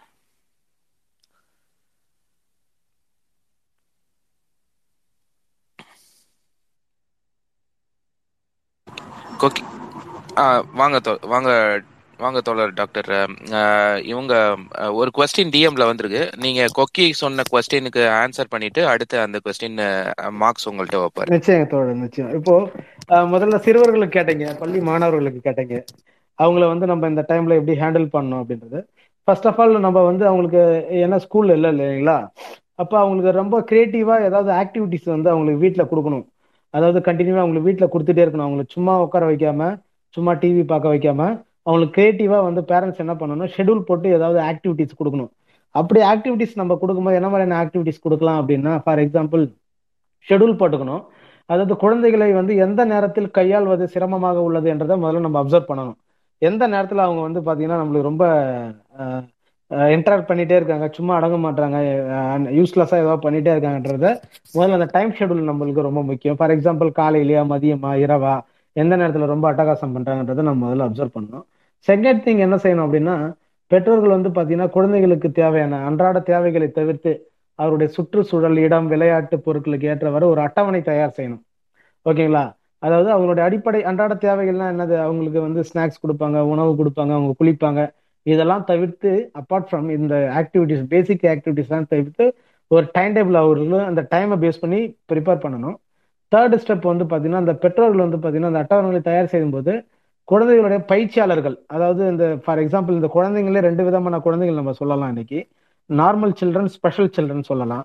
நார்மல் சில்ட்ரன் வந்து ப்ராப்ளம் கிடையாது. அவன் ஸ்கூலுக்கு மட்டும் தான் போவான். அவன் டீச்சர்ஸ் கூட கான்டாக்டில் இருந்தாங்கன்னா அப்போ டீச்சர்ஸ் கிட்ட கன்சல்ட் பண்ணிக்கலாம் ஸ்பெஷல் சில்ட்ரனை பொறுத்த வரைக்கும் அவங்க ஏதாவது ஸ்பெஷல் ஸ்கூலுக்கு போயிட்டு இருப்பாங்க. இந்த லாக்டவுனில் ஸ்பெஷல் ஸ்கூல்லாம் வந்து பார்த்தீங்கன்னா கிடையாது. அப்போ அவங்களுடைய ட்ரைனர்கிட்ட கன்சல்ட் பண்ணிக்கணும். என்ன மாதிரியான பயிற்சிகளை வந்து அவங்களுக்கு கொடுக்கலான்றது பேரண்ட்ஸும் டீச்சர்ஸும் கனெக்டடாக இருந்துகிட்டே இருக்கணும் இந்த மாதிரியான டைமில் கனெக்டிவிட்டியில் இருக்கணும். ஓகேங்களா? அப்போ அந்த தேர்ட் ஸ்டெப்ல ஃபார் எக்ஸாம்பிள் வந்து அவனுக்கு என்ன மாதிரியான ஆக்டிவிட்டிஸ் கொடுக்கலாம் அப்படின்னா பயிற்சியாளனை கலந்து ஆலோசித்து அந்த அந்த டைம் ஷெடியூல் அவன் எந்த நேரத்தில் நம்மளுக்கு அதிகமாக வந்து பார்த்தீங்கன்னா அவன் யூஸ் யூஸ்ஃபுல்லாக யூஸ் பண்ணாமல் அந்த டைம் வேஸ்ட் பண்ணுறான்ற பார்த்து அந்த டைமுக்கு தகுந்த மாதிரி அவனுக்கு ஸ்போர்ட்ஸ் ஆக்டிவிட்டிஸ் வீட்டுக்குள்ளேயே ஏதாவது ஸ்போர்ட்ஸ் ஆக்டிவிட்டிஸ் இல்லை தோட்டம் இருக்கும் இல்லை யோகா இல்லை ஓடி ஆக்குபேஷனல் ட்ரைனிங் அப்படின்னு சொல்லுவாங்க. அவனுக்கு ஏதாவது இந்த கைத்தொழில் மாதிரி செய்வினை அந்த கைவினை பொருட்கள்லாம் செய்யறது இந்த மாதிரி அடுத்தது எஜுகேஷன் தெரப்பி அவனுக்கு வந்து ஏதாவது சப்ஜெக்ட் தான் இல்லை. வேற ஏதாவது பொது விஷயங்கள் சார்ந்த விஷயங்களை வந்து பார்த்தீங்கன்னா அவனுக்கு எதுல இன்ட்ரெஸ்ட் இருக்கோ கண்டிப்பாக ஏதோ ஒரு விஷயத்துல அவனுக்கு இன்ட்ரெஸ்ட் இருக்கும். ஆனால் இன்னைக்கு பேரண்ட்ஸ் வந்து அதை ஐடென்டிஃபை பண்றது அப்போ அவனுக்கு அந்த ஆர்வமான ஒரு விஷயத்த ஃபைண்ட் அவுட் பண்ணி அவங்களுக்கு அதுல திரும்ப அவனை வந்து மோட்டிவேட் பண்ணி அவனை அந்த விஷயத்த செய்ய வைக்கலாம் அப்படின்னு சொல்றாங்க. அடுத்தது வந்து பார்த்தீங்கன்னா ஸ்டெப் ஃபோர்ல வந்து பார்த்தீங்கன்னா அந்த செயல்பாடுகள் அட்டவணையில் செயல்பாடுகள் வந்து பார்த்தீங்கன்னா குழந்தைகளுக்கும் பெற்றோர்களுக்கும் ஏற்றவாறு உருவாக்க வேண்டும். இந்த செயல்பாடுகளை வந்து பார்த்தீங்கன்னா அந்த அந்த ஆக்டிவிட்டிஸ் எப்படி இருக்கணும்னா பிசிக்கலாகவும் இருக்கிற மாதிரி இருக்கணும். அடுத்தது வந்து சைக்கலாஜிக்கலாகவும் இருக்கு. அதாவது உடலும் மூளையும் சேர்ந்து செய்யக்கூடிய ஒரு வேலையா இருக்கணும் அப்படின்றது. சில பேர் வந்து அதாவது இப்போ டிவி பார்க்குறோன்னா அது வந்து ரெண்டுத்துக்குமே கிடையாது. அது வந்து ஜஸ்ட் வாட்சிங் அப்சர்வேஷன் தான் அது. அதில் மூளையும் வேலை செய்யல உடலும் வேலை செய்யல. அப்போ கிரியேட்டிவான ஏதோ ஒரு விஷயத்த அவனுக்கு நம்ம செய்யற மாதிரி அதாவது உடலும் கையும் செய்யணும். திங்கிங் அதாவது ஃபார் எக்ஸாம்பிள் ஒரு பேப்பர்ல நம்ம ஒரு கப்பல் செய்யறோம் இல்லையா? இது வந்து ஒரு எக்ஸாம்பிளா எடுத்துக்கலாம். அதாவது உடலுக்கும் இது உடலும் பங்கு கொள் இந்த இந்த விஷயத்துல உடலும் மனசும் சே அறிவும் சேர்ந்து தான் வேலை செய்யுது அந்த விஷயத்த அந்த மாதிரியான ஆக்டிவிட்டிஸ் வந்து அவனுக்கு நம்ம கிரியேட்டிவா நிறைய விஷயங்கள் கொடுக்கலாம் அப்படின்னு சொல்றோம். அடுத்தது வந்து பாத்தீங்கன்னா இந்த ஆக்டிவிட்டி இந்த பிளான்லாம் நம்ம வந்து சிஸ்டமேட்டிக்காக நம்ம ப்ராக்டிஸ் ப அவனுக்கு கொடுக்கும் போது கண்டினியூவாக ஒரு வாரம் டூ வீக்ஸ் கொடுக்கும் போது அது வந்து அவனுக்கு பழகிடும். ஷெடியூல்டு வந்து பார்த்தீங்கன்னா அவனுக்கு பழகிடும். அதுக்கப்புறம் அவனுக்கு அது ஈஸியாக ஆகிடும் இன்னும் சொல்ல போனால் பேர அதுலேயுமே இன்ட்ரெஸ்ட் இல்லைன்னா வீட்டு வேலைக்கு கூட நம்ம அவனை வச்சுக்கலாம். என்னன்னா இப்போ பேரண்ட்ஸ் வந்து காய்கறி நறுக்கிறாங்க இல்லை வந்து ஏதாவது சமையல் செய்கிறாங்க அதுக்கு வந்து அவனுக்கு வா இதை செய் இதை செய்யின்னு சொல்லிட்டு அவங்களுக்கு கோஆப்ரேஷனாக அதை வைக்கும் போது கண்டிப்பாக அவனுக்கு அந்த ஒரு ஆர்வம் வரும் அப்படின்னு சொல்லலாம்.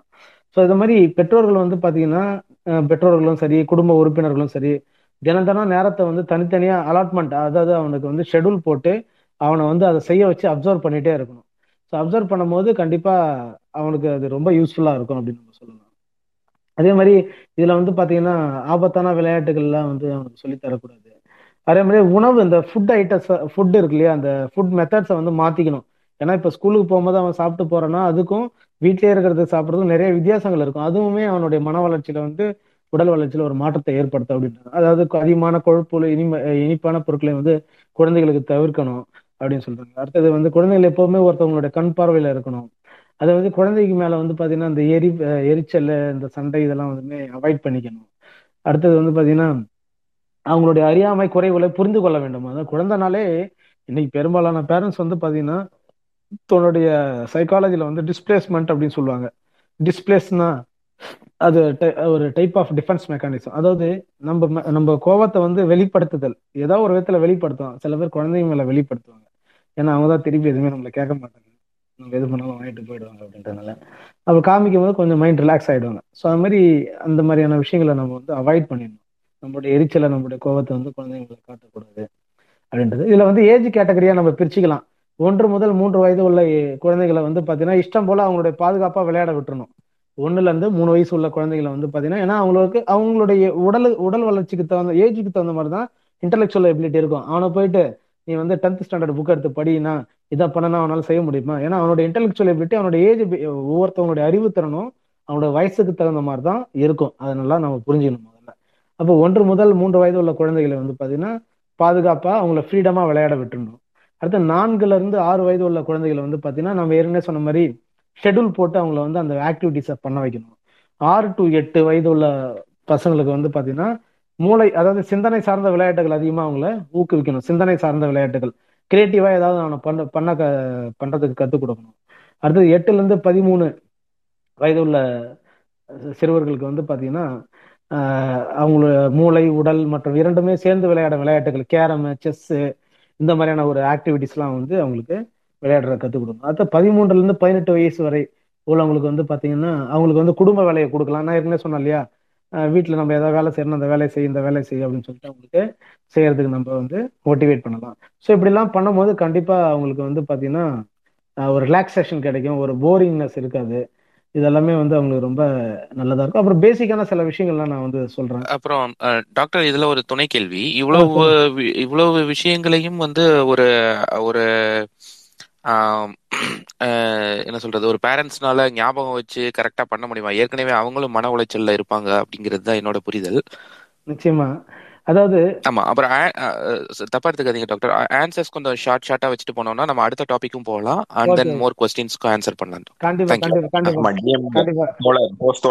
கேள்விகள் வந்துகிட்டு இருக்கு. ஓகே ஓகே ஓகே கண்டிப்பா தோழர். இல்ல நீங்க கேட்ட துணை கேள்விக்கு நான் ஒரு பதில் சொல்லிடுறேன்.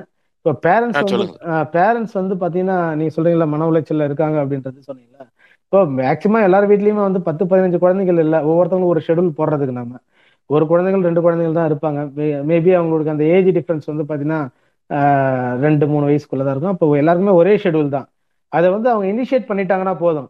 ஒரு ஒன் வீக் வந்து கண்டினியூவா இனிஷியேட் பண்ணிட்டாங்கன்னா போதும். அது இப்போ சைக்காலஜியில் எந்த ஒரு விஷயமே நம்ம ப்ராக்டிஸ் பண்ண பண்ண வந்து பார்த்தீங்க அப்படின்னா அது நம்மளுக்கு மைண்ட் செட் ஆகிடும் ஈவன் நீங்கள் காலையில் வந்து பார்த்தீங்கன்னா ஒரு ஆறு மணிக்கு ரெகுலராக எழுந்திருக்கீங்க அப்படின்னா ஒரு மணிக்கு ஆட்டோமேட்டிக்காக நீங்கள் அலாரம் வைக்காம அது மாதிரி ப்ராக்டிஸ் தான் இதில். ப்ராக்டிஸ் பண்ண பண்ண அது ஆட்டோமேட்டிக்காக உங்களுக்கு மைண்ட் செட் ஆகிடும் ஸோ அதனால வந்து இது ஒரு பெரிய இஷ்யூவாக அவங்களுக்கு தெரியாது மேபி அப்படின்றது. ஓகே ஓகே தோழர். இன்னொரு துணை கேள்வி அதுல வந்திருக்கு. இப்போ வந்து இது லாக்டவுன் பீரியட்ல திடீர்னு இந்த ப்ராக்டிஸை ஒரு பேரண்ட்ஸ்னால கொண்டு வர முடியுமா? இல்ல இது எப்பயுமே இந்த இந்த வந்து ப்ராக்டிஸ்லயே வைக்கணும்னு நீங்க அட்வைஸ் பண்றீங்களா டாக்டர் நிச்சயமா தோழர். ஆக்சுவலா வந்து லாக்டவுன் ஒன்று வரும். இப்போ நம்ம வந்து பார்த்தீங்கன்னா இந்த லாக்டவுன் இந்த கோவிட் வந்ததுக்கு அப்புறம் நிறைய நம்ம நம்ம ப்ராக்டிஸ் பண்ணிட்டு நிறைய நம்மள மாத்திட்டு இருக்கோம். அது உண்மைதான் அது. ஏன்னா இப்போ ஃபார் எக்ஸாம்பிள் லேர்னிங் மெத்தடு ஒரு காலத்துல வந்து பார்த்தீங்கன்னா நம்ம கா ஸ்கூலுக்கு போனால் தான் படிக்க முடியுன்ற ஒரு நிலைப்பாடு மாதிரி இப்போ ரெண்டு வருஷமா நம்ம ப்ராக்டிஸ் ஆயிடுச்சு. ஆன்லைன்லேயே ஈஸியாக நம்ம வந்து லேர்ன் பண்ணிக்கலாம். ஏன்னா ஸ்டார்டிங்கில் கொஞ்சம் டிஃபிகல்ட்டிஸ் இருந்தது. இப்போ அதுவே ப்ராக்டிஸ் ஆகி போச்சு. ஸ்கூலே மறந்துட்டு இப்போ நம்ம எஜுகேஷனாலே ஆன்லைன் சிஸ்டம் தான்ற ஒரு மென்டாலிட்டி நம்ம வந்துட்டோம். ஸோ அது மாதிரி ப்ராக்டிஸ் வந்து பார்த்தீங்கன்னா பண்ண பண்ண அது வந்து நம்ம ஏற்கனவே சொன்ன மாதிரி தான் மைண்ட் செட் ஆகிடும் ஓகேங்களா? ஏன்னா ஆன்லைன் ப்ராக்டிஸில் வைக்கிறது நல்லது. ஏன்னா வந்து ஃபியூச்சர் காலகட்டங்கள் வந்து எப்படி வேணாலும் சேஞ்ச் ஆகலாம். அதனால எந்த ஒரு விஷயமே வந்து இது தவறான விஷயங்கள் இல்லைல்ல நல்ல விஷயங்கள் தானே. அதனால இது எப்பவுமே ப்ராக்டிஸில் வச்சுக்கிறது நம்ம ரொம்ப நல்லது. ஓகே தோழர். நன்றி. மார்க்ஸ் தோழர் உங்களுக்கு டிஎம்ல அடுத்த கேள்விகள் இருந்தா ஒன்னு ஒண்ணா வைங்க வரிசையா. என்னுடைய நண்பர் சந்திரபோஸும் இதுல இருக்காரு இணைஞ்சிருக்காரு. அவருமே ஒரு உளவியல் மருத்துவர் தான். நீங்க அவரையுமே கூட கேட்கலாம். ஆ ஓகே. அவரு ரிக்வஸ்ட் சந்திரபோஸ் சார் கொஞ்சம் எனக்கு இந்த தோழர் எனக்கு கொஞ்சம் ஸ்பீக்கர் ரிக்வெஸ்ட் கொடுங்க நான் உங்களை அக்செப்ட் பண்றேன். ஓகே ஹோஸ்டோலர் ஏதோ இருக்கு கேள்வி நான் கேட்குறேன் கேளுங்க தோழர். எந்த ஒரு விஷயமா இருந்தாலும் எனக்குள்ள ஒரு பயம் படபடப்பு ஏற்படுது. கிட்டத்தட்ட தெனாலி கமல் மாதிரி. ஆனா அப்படி இருந்தாலும் அந்த செயலை செய்து முடித்து விடுவேன். ஆனால் அந்த படபடப்பு அந்த செயலை செய்து முடிக்கும் வரை தொடர்ந்து கொண்டே இருக்கிறது. இது ஏதாவது மனநோயா அப்படின்னு கேட்டிருக்காங்க. நிச்சயமா தோழர். பதில் சொல்லலாமா தோழர்? கண்டினியூ பண்ணுங்க சொல்லுங்க. தோழர் கேள்வி அதாவது முடிஞ்சோன்னா நீங்க பதில் சொல்ல ஆரம்பிச்சல தோழர். ஓகே ஓகே அதாவது ஆன்சைட்டி நம்ம சொல்லுவோம். ஃபோபியா அப்படின்னு சொல்லுவோம் இது ஆங்கிலத்துல. இது வந்து ஒரு மனநோய் தான். ஃபோபியா அப்படின்னு சொல்லுவோம். அதாவது ஃபோபியா அப்படின்னாலே இரேஷனல் ஃபியர் தேவையற்ற பயம் அப்படின்னு தமிழ்ல சொல்லலாம். இது வந்து பாத்தீங்க அப்படின்னா நார்மல் அப்நார்மல் ரெண்டு தான் இருக்கு. ஒரு ஹியூமன்னா நார்மல் ஃபங்க்ஷனா இருக்கணும். அதை தாண்டி சில தேவையற்ற நீ இப்போ இந்த ஃபோபியா சொன்னீங்க இல்லையா தேவையற்ற பயம் அப்நார்மல் இதெல்லாமே வந்து பாத்தீங்கன்னா அப்நார்மலில் வர்றது. அதாவது இது ஏன் வருது? இப்ப இதுலயே நிறைய டைப்ஸ் இருக்கு. நான் முதல்ல டைப்ஸை சொல்லிடுறேன். சில பேர் வந்து பாத்தீங்கன்னா தண்ணியை பார்த்தா பயப்படுவாங்க.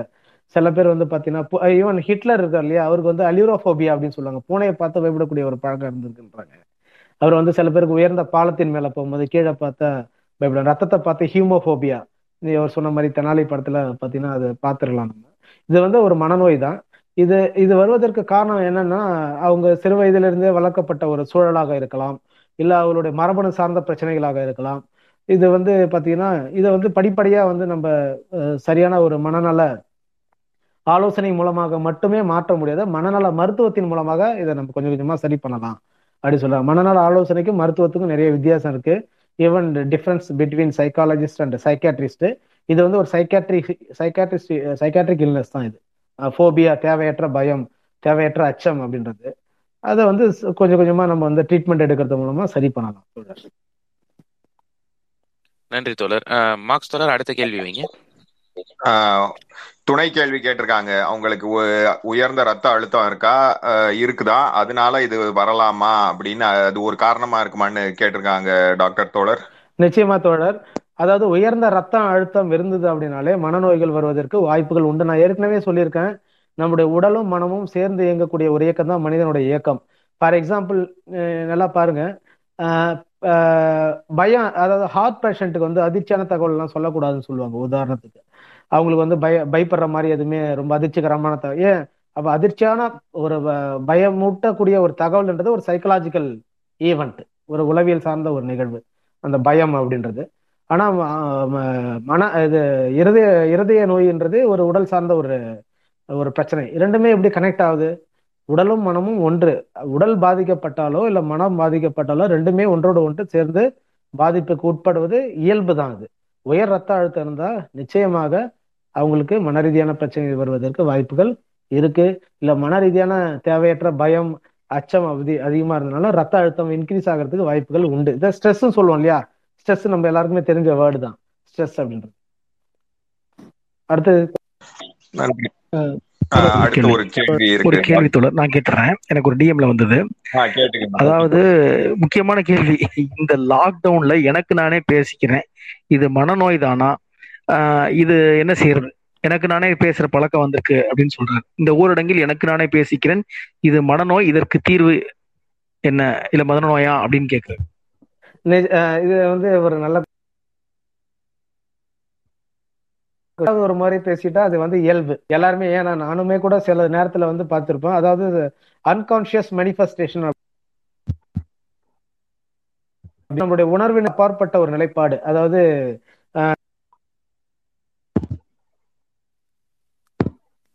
தோழர் நீங்க பேசுறது விட்டு விட்டு கேக்குது. டாக்டர் பாலமுருகன் தோழர். இப்ப கேக்குதுங்களா தோழர்? இப்ப கேக்குது தோழர். ஈவன் இது வந்து பாத்தீங்கன்னா ஒரு தானே. எப்போதும் ஒரு முறை பேசிட்டா பரவாயில்ல பட்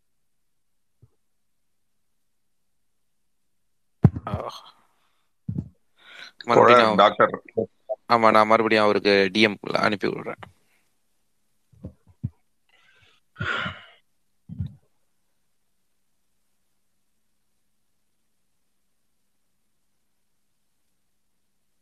கனெக்ட் ஆகி வருவார்னு நினைக்கிறேன்.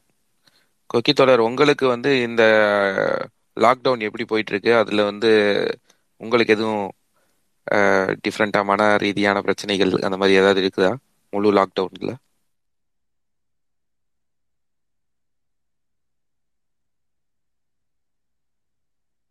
அவர் கொக்கி தோழர் அவரு இது அவர் ஒருவேளை பேச போயிருப்பார். டாக்டர் பேச போயிருப்பார். தோழர் ஹோஸ்ட் சாமானியனுக்கு வந்து நீங்க ஸ்பீக்கர் இன்வைட் கொடுத்தா லிசனருக்கு போயிடுறாராம் அப்படின்னு சொல்றாரு. என்னன்னு தெரியலங்கிறாரு. ஆமா நான் நான் கொடுத்துட்டேனே இப்போ நான். இப்போ மறுபடியும் அவர் ஸ்பீக்கர்ல தான் இருக்காரு. ஓ இதுல காமிக்கல. என் ஸ்கிரீன்ல காமிக்கல. வெளியே போயின மாதிரி காமிக்குது தோழர்.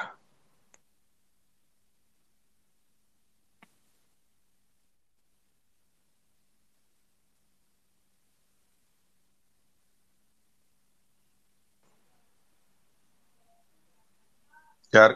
இருக்கீங்களா? ஹோஸ்ட் தோழர்? ஆ இருக்கேன் இருக்கேன் தோழர். சதா சதாசிவம் தோழர் வந்திருக்காரு ஸ்பீக்கர்ல. வாங்க தோழர். சொல்லுங்க தோழர்.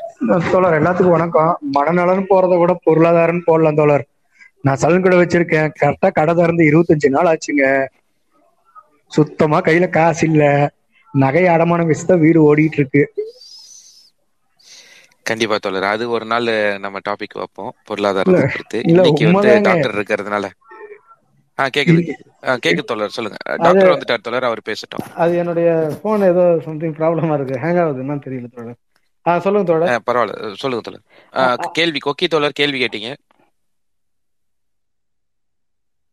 அவருக்குள்ளே பேசிக்கிட்டாங்க அவருக்குள்ளே பேசிக்கிறாருன்னு சொன்னார் கொக்கி தோழர். அது இது நான் இது வந்து மனநோயா இல்ல இது ஒரு நார்மல் மேனிஃபெஸ்டேஷன் ஆங்கிற மாதிரி கேள்வி வச்சிருந்தாரு தோழர். அதான் நான் ஏற்கனவே சொன்னதுதான். எப்போவாவது ஒரு முறை பேசுறது வந்து இயல்பு தான் அது. ஃபார் எக்ஸாம்பிள் நாமமே கூட இப்போ நானே கூட வந்து பாத்தீங்கன்னா ரொம்ப மைண்ட் அப்செட்டா இருந்தா நம்ம அறியாமலே வந்து பாத்தீங்கன்னா நம்ம பிதற்றுவோம் அப்படின்னு சொல்றது. ஒரு உச்சகட்ட பதற்ற பதற்றத்துல இருக்கும் போதோ உச்சகட்ட பயத்துல இருக்கும் போதோ வந்து பாத்தீங்கன்னா இந்த தனக்கு தானே பேசிக்கக்கூடிய ஒரு நிலைப்பாடு வந்து இருக்கும். இது வந்து ஒரு மனதோட இயல் இயல்பு நிலை தான் ஆனா இது வந்து தொடர்ச்சியாக இருக்கக்கூடாது. இது தொடர்ச்சியாக நீடித்தால் இது வந்து ஒரு மனநோயாகவே கருதப்படுகிறது தோழர் இது. ஏன்னா தனிமை வந்து பாத்தீங்கன்னா இந்த மாதிரியான ஒரு நிலைப்பாடை கொண்டு வரும். தனிமையோட இந்த உலகத்துல மிக சிறந்த மிக பெரிய சிறந்தன்றதை விட மிக கொடிய ஒரு நோய் எதுவுமே கிடையாது. தனிமையே வந்து பாத்தீங்கன்னா முழுமையான மனநோய்க்கு நம்மளை கொண்டு சென்றுடும். இங்கிலாந்துல ஃபாரின்ல ஆமா ஆமா தோழர். ஃபாரின்ல வந்து பாத்தீங்கன்னா கண்டிப்பா கண்டிப்பா தோழர். அடுத்த அடுத்த ஒரு கேள்வி வந்திருக்கு டாக்டர். இந்த லாக்டவுன்ல ஓடிக்கிட்டே இருக்க உலகம் கொஞ்ச நாள் நின்று இதையெல்லாம் கொஞ்ச நாளா நின்று இத்தனை நாள் இதையெல்லாம் மறந்துட்டு ஓடிக்கிட்டு இருக்கோங்கிறத நினைவூட்டுது. இதுவே ஒரு விஷயம் இதுவே ஒரு வகையான நல்ல விஷயம் தானே இதை எப்படி பார்க்கலாம் அப்படின்னு நம்ம கடைக்குட்டி தோழர் கேட்டிருக்காரு. நிச்சயமா தோழர். தோழர் இந்த இடத்துல ஒரு நல்ல அற்புதமான கேள்வி. நம்முடைய வாழ்வியல் முறைகளை வந்து நம்ம இப்போ உணர்றோம் தோழர். இதன் மூலமா வந்து பாத்தீங்கன்னா நம்முடைய பழமையான தமிழர்களுடைய வாழ்வியல் முறைகளை வந்து பாத்தீங்கன்னா இப்போ நம்ம வந்து திரும்பி பார்க்கக்கூடிய ஒரு நிலைப்பாடு ஏற்பட்டுள்ளது. மேபி நம்முடைய வாழ்வியல் முறைகளை நம்ம வந்து பின்பற்றி இந்த மாதிரியான ஒரு நிலைப்பாடுக்கு நம்ம வந்து தள்ளப்பட்டிருக்க மாட்டோம். நம்முடைய தமிழர் வா வாழ்வியல் முறைகள் உணவு முறைகளாக இருக்கட்டும் சரி நம்முடைய உடை முறைகளாக இருக்கட்டும் சரி நம்முடைய பழக்க வழக்க முறைகளாக இருக்கட்டும் சரி வேலை முறைகளாக இருக்கட்டும் சரி அதை நம்ம வந்து பின்பற்றியிருந்தா மேபி இந்த மாதிரியான ஒரு சூழலுக்கு நாம் தள்ளப்பட்டிருக்க மாட்டோம். ஏன்னா வாழ்வியலுக்கும் உளவியலுக்கும் நிறைய சம்பந்தம் உண்டு. வாழ்வியலுக்கும் சூழலுக்கும் நிறைய சம்பந்தம் உண்டு. வாழ்வியலுக்கும் உடலியலுக்கும் நிறைய சம்பந்தம் உண்டு. இப்போ வாழ்வியல் தான் எல்லாத்துக்குமே ஒரு மூல காரணமா கருதப்படுகிறது தோழர். நன்றி தோழர். மார்க்ஸ் தோழர் உங்ககிட்ட கேள்விகள் இன்னும் இருக்கா? இருக்கு தோழர். இன்னும் ஒரு நாலு கேள்வி இருக்கு. நான் படிக்கிறேன். இதுல டிஎம்ல வந்திருக்கு. படிங்க தோழர். ஆஹ் ஒருத்தர் வந்து கொஞ்சம் இது வந்து ஒரு எயிட்டீன் பிளஸ் கொஸ்டின் ஒருத்தர் how to get rid of phone addiction and sexually arousing things around social media அப்படின்னு கேட்டிருக்காரு. ப்ரொடக்டிவா எதுவுமே செய்ய முடியலைங்கிற எண்ணம் வருது. மொபைல் பார்க்காம இருக்க முடியலங்கிறாரு. ரொட்டீன் லைஃப் இல்லாதனால வேற எதுவுமே செய்ய முடியல அப்படிங்கிறாரு. அவரே வந்து துணை கேள்வியா இந்த மாதிரி வந்து phone addiction how to get rid of phone addiction அப்படின்னு சொல்லியிருக்காரு. நான் பேர் சொல்லல. நன்றி தோழர். இன்னும் ஒரு மூணு கேள்வி இருக்கு இதுக்கப்புறம் நிச்சயமா தோழர். அடிக்ஷன்னாலே அது வந்து ஒரு நோயை தான் குறிப்பிடுகிறது. ஒரு கட்டத்துக்கு மேலே வந்து அதுலேருந்து மீண்டு வர முடியாத ஒரு நிலைப்பாடு. ஈவன் ட்ரக் அண்ட் ஆல்கஹால் மாதிரி. இதுக்கு என்ன காரணம்னா ஒரு விஷயத்தை நம்ம வந்து ஒட்டுமொத்தமா ஒரே வழியா நிறுத்திட முடியாது தோழர். சிஸ்டமேட்டிக்கா ஷெட்யூல் போட்டு தான் கொஞ்சம் கொஞ்சமா நம்ம ரெடியூஸ் பண்ணணும். ஃபார் எக்ஸாம்பிள் அவர் ஒரு நாளைக்கு வந்து பாத்தீங்கன்னா எயிட் ஹவர்ஸ் வந்து மொபைல் ஃபோன் யூஸ் பண்றாருன்னா அவர் ஷெட்யூல் போட்டுக்கணும். அதை நிறுத்தணுன்ற முதல்ல எண்ணங்கள் வந்து அவருக்குள்ள உறுதியா இப்ப சொல்லியிருக்காரு இல்லைங்களா? அவருக்கே அது தப்புன்னு தெரியுது. அதே ஒரு பாசிட்டிவ் தான் அவருக்கு. அப்போ முதல்ல என்ன செய்யணும்னா வந்து அவர் ஒரு அட்டவணை போட்டுக்கணும். இன்னைக்கு நம்ம எட்டு மணி நேரம் யூஸ் பண்றோமா? சரி நாளைக்கு வந்து நம்ம ஒரு ஏழு மணி நேரம் ஆக்குவோம் அடுத்தது ஒரு ஆறு மணி நேரம் ஆக்குவோம் ஏன்னா வந்து இதெல்லாமே வந்து பிஹேவியரல் ப்ராப்ளம் அப்படின்னு சொல்லுவோம். இது வந்து சைக்கலாஜிக்கல் ப்ராப்ளம் இது வந்து ஒரு disorder mental disorder mental illness நம்ம சொல்றது சொல்ல முடியாது. இது வந்து ஒரு தீவிர மனநோயெல்லாம் சொல்ல முடியாது. இது வந்து ஒரு பழக்கம் சார்ந்த முறை. ஒரு பழக்கம் பழகி போச்சு அவனுக்கு அந்த வேலையை செஞ்சு செஞ்சு அவருக்கு என்ன ஆயிடுச்சு? பழகி போயிடுச்சு. பிஹேவியரல் இஷ்யூஸ் இதெல்லாமே வந்து பார்த்தீங்கன்னா பிஹேவியரல் இஷ்யூஸ் அப்போ இதை வந்து சிஸ்டமேட்டிக்காக தான் ரெடியூஸ் பண்ணணும். அப்போ என்ன செய்யணும்னா அவர் அந்த நேரத்தில் வந்து வேற ஏதாவது அவர் ஒர்க்கை வந்து மைண்டை டைவர்ட் பண்ணணும். எப்பவுமே தாட் ப்ராசஸ் தான் எல்லாமே. தாட்டை சேஞ்ச் பண்ணும்போது உங்களுடைய ஆக்டிவிட்டிஸ் ஒட்டு மொத்தமாக சேஞ்ச் ஆகிடும் அப்போ நீங்கள் வந்து தாட்டை கண்ட்ரோல் பண்ண கற்றுட்டீங்கனாலே நீங்கள் தான் பெரிய இந்த உலகத்தில் பெரிய ஒரு பலசாலி அப்படின்னு சொல்லலாம். ஏன்னா எண்ணங்கள் தான் எல்லாத்துக்குமே ஒரு மூலதனம் இல்லையா? அப்போ என்ன சிந்தனைகளை வந்து கொஞ்சம் கொஞ்சமாக அவர் என்ன செய்யணும்னா டைவர்ட் பண்ணணும் ரெடியூஸ் பண்ணணும். அப்படி பண்ணும்போது அவரோட ஆக்டிவிட்டிஸ் கொஞ்சம் கொஞ்சமாக கண்ட்ரோல் ஆகும் அப்படின்னு சொல்லுவாங்க. இதுக்கு உளவியல்ல வந்து சிபிடின்னு சொல்லுவாங்க. காக்னேட்டிவ் பிஹேவியர் தெரப்பி அப்படின்னு சொல்லிட்டு ஒரு தெரப்பி இருக்கு. அறிவு சார்ந்த நம்ம அதாவது மன அதாவது நம்மளுடைய சிந்தனைகளை வந்து பார்த்தீங்கன்னா கொஞ்சம் கொஞ்சமாக கட்டுப்படுத்துறதுக்கு அதெல்லாமே தேவை கிடையாது. அவரே நினைச்சா கொஞ்சம் கொஞ்சமாக கண்ட்ரோல் பண்ணிக்கலாம். சிஸ்டமேட்டிக்கா அதாவது ஒரே வழியா நிறுத்த தேவையில்ல. ஷெட்யூல் போட்டு ஏழு மணி நேரம்ன்றது ஆறு மணி நேரமா ஆறு மணி நேரத்தை அஞ்சு மணி நேரம் ஆக்குங்க கொஞ்சம் கொஞ்சமாக குறைச்சிக்க சொல்லுங்க. அப்படி பண்ணும்போது அதை கண்டிப்பாக பண்ண முடியும். தேவைப்பட்டால் மனநல ஆலோசகர்களுடைய ஆலோசனையை வந்து அவர் வந்து கேட்டுக்கலாம். இன்னைக்கு நிறைய இலவச மனநல ஆலோசனைகள் வந்து பாத்தீங்கன்னா தமிழ்நாடு முழுக்க பண்ணிட்டு இருக்காங்க ஈவன் வந்து பாத்தீங்கன்னா நம்ம அடையார் கேன்சர் இன்ஸ்டியூட் வந்து பாத்தீங்கன்னா டொபாக்கோ அடிக்ஷனுக்காக ஃப்ரீ ஹெல்ப்லைன் லான்ச் பண்ணியிருக்காங்க. அவர் வந்து பாத்தீங்கன்னா கிரண் சொல்லிட்டு மத்திய அரசோடைய அதிகமாக இந்த மாதிரியான பிரச்சனைகள் வந்தது. டொமஸ்டிக் வயலன்ஸு முதல்ல இந்த டொமஸ்டிக் வயலன்ஸ் ஏன் வருது அப்படின்னா யார் அதிகமாக பாதிக்கிறாங்கன்னா விமன்ஸ் தான் அதிகமாக பாதிக்கிறாங்க. ஏன்னா பேஸ்ட் ஆன் இன்கம் தான். ஹஸ்பண்ட் வந்து பார்த்தீங்கன்னா வேலைக்கு போகிறதில்ல அவங்களுக்கு போதிய பொருளாதாரம் இல்லை. ரெண்டாவது அதே ஹஸ்பண்டு ஆல்கஹால் அடிக்டடாக இருப்பான். அவனுக்கு தேவை வந்து அந்த குடி இல்லாதனால வந்து அந்த ஆதங்கத்தை வந்து பார்த்தீங்கன்னா மனைவி மேலே காட்டுவான். இல்லை பொருளாதார பிரச்சனைகள் வீட்டில் இருக்கிறதெல்லாம் எடுத்து போயிட்டு தேவையில்லாத வேற ஏதாவது செலவு பண்ணுவான். ஸோ இதெல்லாமே வந்து பார்த்தீங்கன்னா டொமஸ்டிக் வயலன்ஸ் இந்த மாதிரியான பிரச்சனைகளுக்கெல்லாம் வந்து பார்த்தீங்கன்னா பெண்கள் மகளிர் ஆணையம் வந்து பார்த்தீங்கன்னா தமிழ்நாடு மகளிர் ஆணையம் வந்து பார்த்தீங்கன்னா ஒன் ஜீரோ எயிட் அப்படின்ற ஒரு நம்பர் லான்ச் பண்ணியிருக்காங்க. நூற்றி எட்டு அப்படின்றது. அவங்க வந்து பாத்தீங்கன்னா இது டுவெண்ட்டி ஃபோர் ஹவர்ஸ் ஹெல்ப்லைன் மாதிரி தான் அவங்களுக்கு தொடர்பு கொண்டீங்க அப்படின்னா அவங்க உடனே உங்களுடைய மாவட்ட பெண்கள் காவல் நிலையத்து தொடர்பு கொண்டு அதுக்கு உண்டான பிரச்சனைகளை வந்து எளிமையா தீர்த்து வைப்பாங்க. அப்படின்னு சொல்லிக்கிறேன் தோழர். நான். இது அதிகம் தான் அது. நன்- நன்- நன்றி தோழர். மார்க்ஸ் நீங்க உங்க கேள்வியை continue okay okay.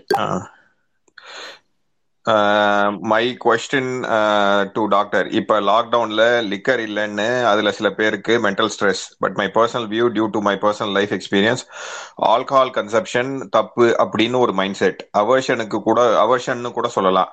அது அவங்க விருப்பம்னு ஜஸ்டிஃபை பண்றவங்க மேல கோவம் வருது ஆர்கியூ பண்றேன். பிகாஸ் ஆல்கஹால் நடத்துறது ஆல்கஹால்ன்றது ஸ்டேட் ஆஃப் மைண்டா மறந்துட்டனே. அவங்களையும் எஃபெக்ட் பண்ணாம சுத்தி இருக்க ஆல்கஹால் ஒரு ஸ்டேட் ஆஃப் மைண்டுன்னு சொல்றவங்க அவங்களையும் அஃபெக்ட் பண்ணாம சுத்தி இருக்கவங்களையும் அஃபெக்ட் பண்றாம ப- பண்ணுது. இதை எப்படி பாக்குறது? அதாவது தோழருடைய கேள்வி வந்து அவர் அவர் அவருடைய கேள்வி வந்து இந்த அன்னியன் படத்தை தான் ஞாபகப்படுத்துது. அம்பியோட கேரக்டர் தான். அதாவது அந்த மாதிரியான பர்சனாலிட்டிலாம் வந்து சில பேர் இருப்பாங்க. பர்ஃபெக்டா இருக்கணும்னு நினைப்பாங்க. நம்ம மட்டும் பர்ஃபெக்டா இருந்தா போதும் நம்முடைய என்விரான்மெண்ட்டும் பர்ஃபெக்டா இருக்கும் அப்படின்றது. பட் அது தப்பு இல்லை ஆனா அது பல நேரங்களில் நமக்கே பிரச்சனையா வந்து முடிஞ்சிடும் ஆல்கஹால் கன்சப்ஷன்ன்றது வந்து பார்த்தீங்கன்னா இன்னைக்கு நம்ம உடனடியாக மாற்ற முடியாத ஒரு சூழல். ஏன்னா எல்லாமே பாரம்பரியமாக நம்ம தொன்று தொட்டு பழகி வந்த ஒரு சூழல். அதை வந்து நம்ம தப்புன்னுலாம் நம்ம சொல்ல முடியாது. நம்மளை பொறுத்த வரைக்கும் நாம சரியா இருக்கிறோமா?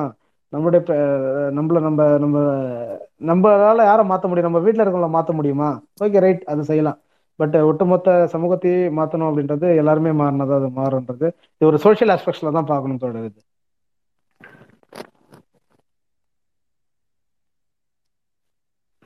ஓகே நன்றி டாக்டர். அதோட அடுத்த கொஸ்டின் வந்து குழந்தை தொழிலாளிகளின் எண்ணிக்கை அதிகரித்து உள்ளது. இது வந்து குழந்தை தொழிலாளர்கள் அவர்கள் பணத்தை பார்த்து அதை மதிக்க தெரிந்துவிட்டால் இவர்கள் கல்வியை மதிப்பதில்லை. இவர்களை இந்த மனநிலையிலிருந்து எப்படி மாற்றுவது அப்படின்னு கேட்டிருக்காங்க டாக்டர். நிச்சயமா தோழர். இப்போ வந்து குழந்தை தொழிலாளர் அப்படின்றது தோழர் ஆஹ் தோழர் பேசுறது கேக்குதுங்களா? நான் பேசுறது?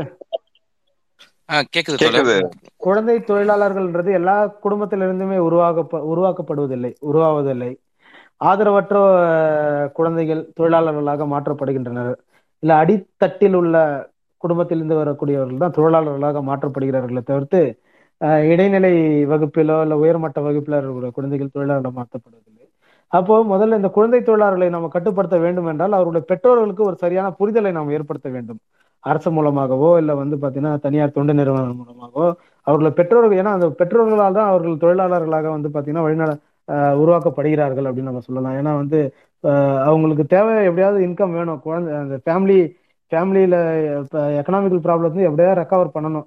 அதுக்கு நம்ம பையனை எப்படியா வேலைக்கு அனுப்பணும். அவங்களுக்கு தேவை அந்த நேரத்தில் அந்த ச- சூழ்நிலை சரியானா போதும்னு நினைச்சு அவங்களோட லைஃப்பை வந்து பாத்தீங்கன்னா கேள்விக்குறி ஆக்கிறாங்க அப்போ இதை பற்றின புரிதல் வந்து முதல்ல பெற்றோர்களுக்கு இருக்கணும்.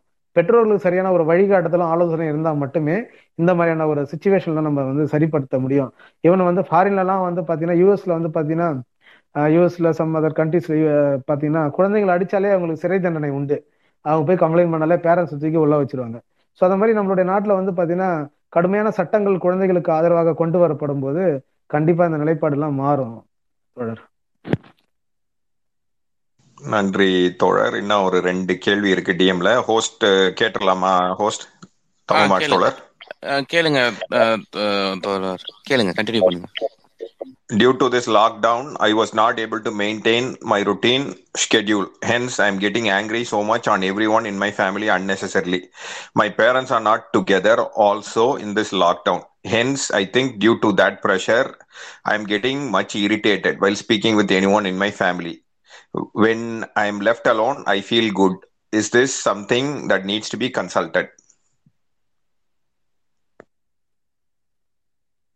தோழர் சொல்லுங்க டாக்டர் தோழர் ஆ, உங்க கேட்டுக்கோங்க. கொஞ்சம் ஷார்ட்டா சொல்லுங்க அவர் கேள்வி அவர் என்ன சொல்றாரு அப்படின்றது. ஆஹ் அதாவது அவங்க வந்து அவங்க ஷெட்யூல் இது வந்து டிஸ்டர்ப் ஆயிடுச்சா டாக்டர் அதனால வந்து அவங்களுக்கு இரிட்டேஷனா இருக்கு. அதோட ஃபேமிலியில பிரச்சனை போல அவங்க அப்பா அம்மா சேர்ந்து இல்லையா? அதனால வந்து குடும்பத்துல இருக்கவங்க மேல வந்து ரொம்ப கோவப்படுறாங்க போல இருக்கு. ஆனா அவங்க தனியா இருந்தா அவங்க வந்து she feels good he or she feels good அப்படின்னு சொல்றாங்க. இது வந்து நார்மலா இல்ல இதை போய் கன்சல்ட் பண்ணணுமான்னு கேக்குறாங்க. அதாவது சோஷியலா இருந்தா அவங்களால சோஷியலா இருக்க முடியல போல இருக்கு. தனியா இருந்தா நல்லா ஃபீல் பண்றாங்க. பட் மற்ற நேரத்துல உங்க ஃபேமிலி மெம்பர்ஸ் மேல இரிட்டேட் ஆறாங்க போல இருக்கு. டாக்டர் ஷெட்யூல் டிஸ்டர்ப் ஆனதால இது இது பத்தி கேக்குறாங்க. இது நார்மலா இல்ல கன்சல்ட் பண்ணணுமான்னு? ஆக்சுவலா தொடர் இது வந்து இயல்பாவே வந்து பாத்தீங்கன்னா டைப் ஆஃப் பர்சனாலிட்டி இருக்காங்க. அதாவது தனிமையில இருக்கணுமே விரும்புவாங்க சில பர்சனாலிட்டி தனிமையில மட்டுமே லோன்லியா இருக்கணும்னு நினைப்பாங்க. ஏ- சில பர்சன்ஸ் வந்து பாத்தீங்கன்னா கூட்டு குடும்பமா இருக்கணும்னு நினைப்பாங்க. முதல்ல அவங்க எந்த கேட்டகரியில வராங்கன்றது அவங்களுக்கே தெரியும் அது. ஏன்னா சின்ன வயசுல இருந்து தனிமையில இருந்து பழக்கப்பட்டு இருப்பாங்க. அவங்களுக்கு இந்த மாதிரியான என்வரான்மெண்ட்லாம் சுச்சுவேஷன்லாம் அவங்களால ஃபேஸ் பண்ணிக்க முடியாது. மேக்ஸிமம் டிப்ரெஷன் பேஷண்ட் வந்து பாத்தீங்கன்னா டிப்ரெஷன் அதிகமா இருக்கிறவங்க தனிமையில இருப்பாங்க. டிப்ரெஷனுடைய ஃபர்ஸ்ட் சிம்டமே வந்து பாத்தீங்கன்னா லோன்லினஸ் தான். அதாவது சுத்தி நடக்கிறது எல்லாமே அவங்களுக்கு எதிராகவே இருக்கிற மாதிரியான ஒரு நிலைப்பாடு இருக்கும். அவங்களுக்கு ஒரு விரக்தியின்மையை கொடுக்கும் ஒரு எரிச்சலை கொடுக்கும். சின்ன சின்ன இஷ்யூஸ் நடந்தாலும் அது ஒரு பெரிய பிரச்சனை மாதிரி அவங்களுடைய பாரமா அதை திங்க் பண்ணுவாங்க. அது அவங்க எப்படி ஃபீல் பண்ணுறாங்கன்றதை பேஸ் பண்ணி தான் தோழர். அவங்க வந்து ஆலோசனை வேணுமா இல்ல வந்து இல்ல எனக்கு வந்து இப்பதான் அப்படி இருக்கு. ஆரம்பத்துல நான் சரியா தான் இருந்தேன். அப்படின்னாங்கன்னா அது ஒரு ப்ராப்ளம் இல்ல. இல்ல ஆரம்ப காலகட்டத்தில இருந்து அவங்களுக்கு இந்த நிலைப்பாடு இப்ப ரொம்ப அதிகமா இருக்குன்னா கண்டிப்பா அவங்க ஆலோசனை பெறுவது நல்லது தோழர். நன்றி டாக்டர். அடுத்தது வந்து தோழர் because of work from home environment we are staying home continuously without social contact will this affect our confidence level அவரே வந்து when we speak in will will will this affect our confidence levels when we speak in official meetings with someone I have personally observe my confidence level is very low when I speak with someone publicly or in official meetings which was not before this year so இது வந்து இது நார்மலான்னு கேட்டிருக்காரு doctor இது ஒன்றும் problem இல்லை தோழர். ஆக்சுவலா வந்து அவரு இப்போ வந்து எப்படி சொல்றதுன்னா இது வந்து அன்பார்ச்சுனேட்லி ஏற்பட்டக்கூடிய ஒரு அன்எக்ஸ்பெக்டடா ஏற்பட்ட ஒரு என்விரான்மெண்ட் தான். டூ இயர்ஸா வந்து பாத்தீங்கன்னா இது பிளான்டு கிடையாது. திடீர்னு ஏற்பட்ட ஒரு சூழல் தான். இது வந்து ஒரு ப்ராப்ளம் கிடையாது. ஏன்னா வந்து அவங்க வந்து அந்த மாதிரியான என்விரான்மெண்ட்ல இருந்து பழக்கப்பட்டிருப்பாங்க. திடீர்னு ஒர்க் ஃப்ரம் ஹோம்ன்றதுனால அவங்களுக்கு வித்தவுட் கான்டாக்ட் அப்படி இல்லை எந்த ஒரு கான்டாக்டுமே இல்லைன்றதுனால அவங்களுக்கு இந்த மாதிரியான ஒரு மனநிலை ஏற்படலாம். ஸோ அவங்க ஆஸ் யூஷுவல் வந்து அவங்களோட ஃப்ரெண்ட்ஸ் கிட்ட எப்பவுமே பேசிட்டு இருக்கலாம். இல்லை வந்து வேற ஏதாவது என்டர்டைன்மெண்ட் அவங்க வேலைகளை செய்யும் போது இது ஒரு பெரிய ப்ராப்ளம் கிடையாதுன்னு தான் சொல்லுவேன் நான். திரும்ப அவங்க நார்மல் கண்டிஷன் போகும்போது நார்மல் ஆயிடலாம் தோழர். ஓகே ஓகே டாக்டர் நன்றி. இது எனக்கு டிஎம்ல லாஸ்ட் கொஸ்டின் என்னுடைய தோழி காதலித்தாள். பின்பு அந்த காதலனுக்கு கல்யாணம் ஆகிவிட்டது. தற்போது மிகவும் மனமுடைந்து அடிக்கடி அழுகிறாள். அடிக்கடி சத்தம் போட்டு நடனம் ஆடுகிறாள். எங்கள் உறவினர்கள் அவளுக்கு பேய் பிடித்து விட்டது என்று கூறுகிறார்கள். இதற்கு காரணம் மனநோயா? அவள் மன்னிக்கவும் அவள் கால காதலனுக்கு கல்யாணம் ஆகிவிட்டது அப்படின்னு ஸ்ட்ரெஸ் பண்ணியிருக்காங்க டாக்டர் நிச்சயமா தொடர் அதாவது வந்து திடீர் என்ற ஒரு பெண் வந்து பாத்தீங்கன்னா இது மாதிரி தேவையில்லாம வந்து பாத்தீங்கன்னா தன்னுடைய எமோஷனலை எக்ஸ்பிரஸ் பண்றது ஆஹ் ஆட்டம் போடுவது அப்படின்னு பார்த்தீங்கனாலே பேய் பிடித்து விட்டது அப்படின்றது சொல்றதை விட பர்சனாலிட்டி சேஞ்சஸ் பர்சனாலிட்டி டிசார்டர்னு சொல்லலாம் இது. பிஹேவியரல் வந்து பாத்தீங்கன்னா சேஞ்ச் ஆகுது. சடனா சடனா சேஞ்ச் ஆகுது. பர்சனாலிட்டி சேஞ்சஸ் இது வந்து ஒரு மனநோயாகவே கருதப்படுகிறது. ஆரம்ப நிலை இது வந்து ஒரு இது அப்படியே விட்டோம்னா கண்டிப்பா இது சிவியரா வந்து பாத்தீங்கன்னா மென்டல் இல்னஸ்ல கொண்டு போய் விட்டுடும். கண்டிப்பா இதை வந்து உடனே நம்ம வந்து பார்க்கணும். தேவையில்லாம வந்து அவங்க வந்து அவங்களுடைய எமோஷன்ஸ் எக்ஸ்பிரஸ் பண்றாங்க அப்படின்னும் போது அது வந்து சைக்கலாஜிக்கல் இஷ்யூஸ் தான் தொடருது. கண்டிப்பா.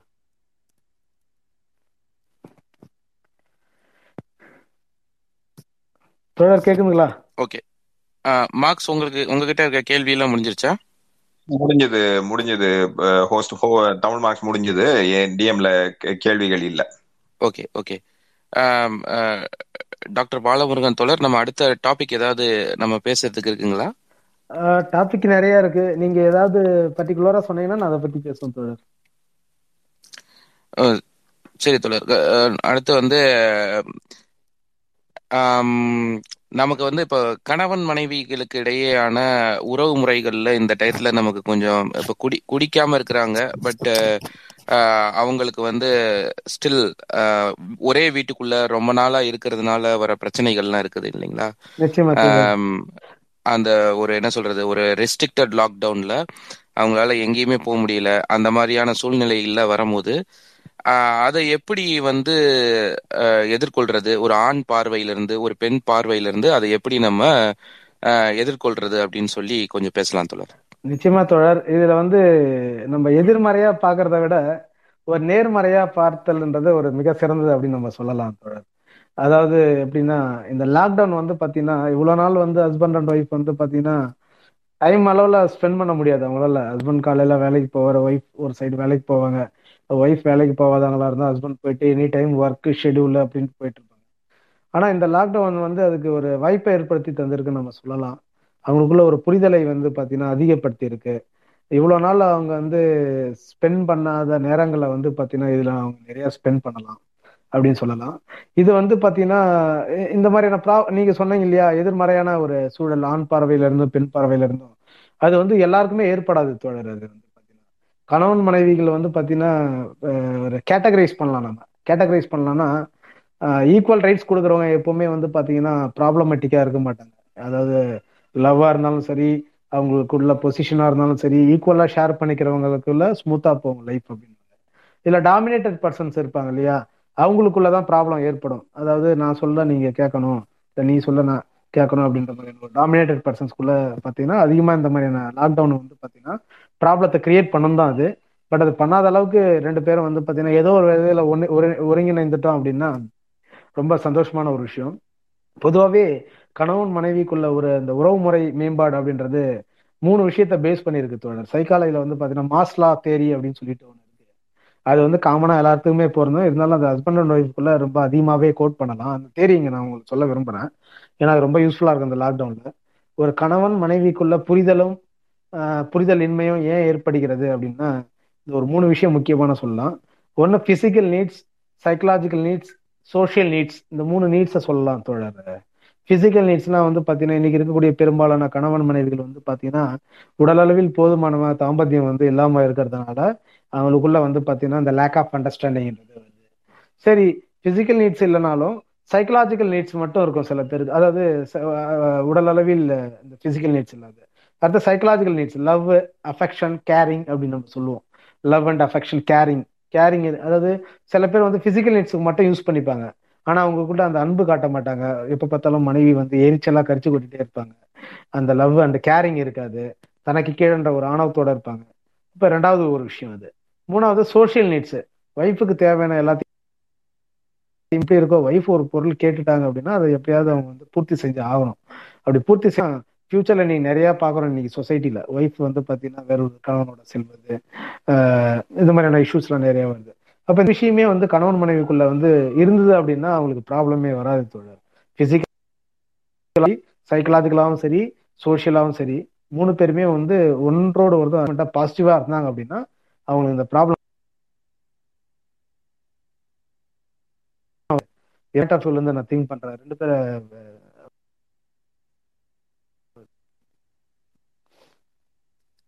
தோழர் நீங்க பேசுறது விட்டு விட்டு கேக்குது. தொடர் நீங்க பேசுறது கேட்கல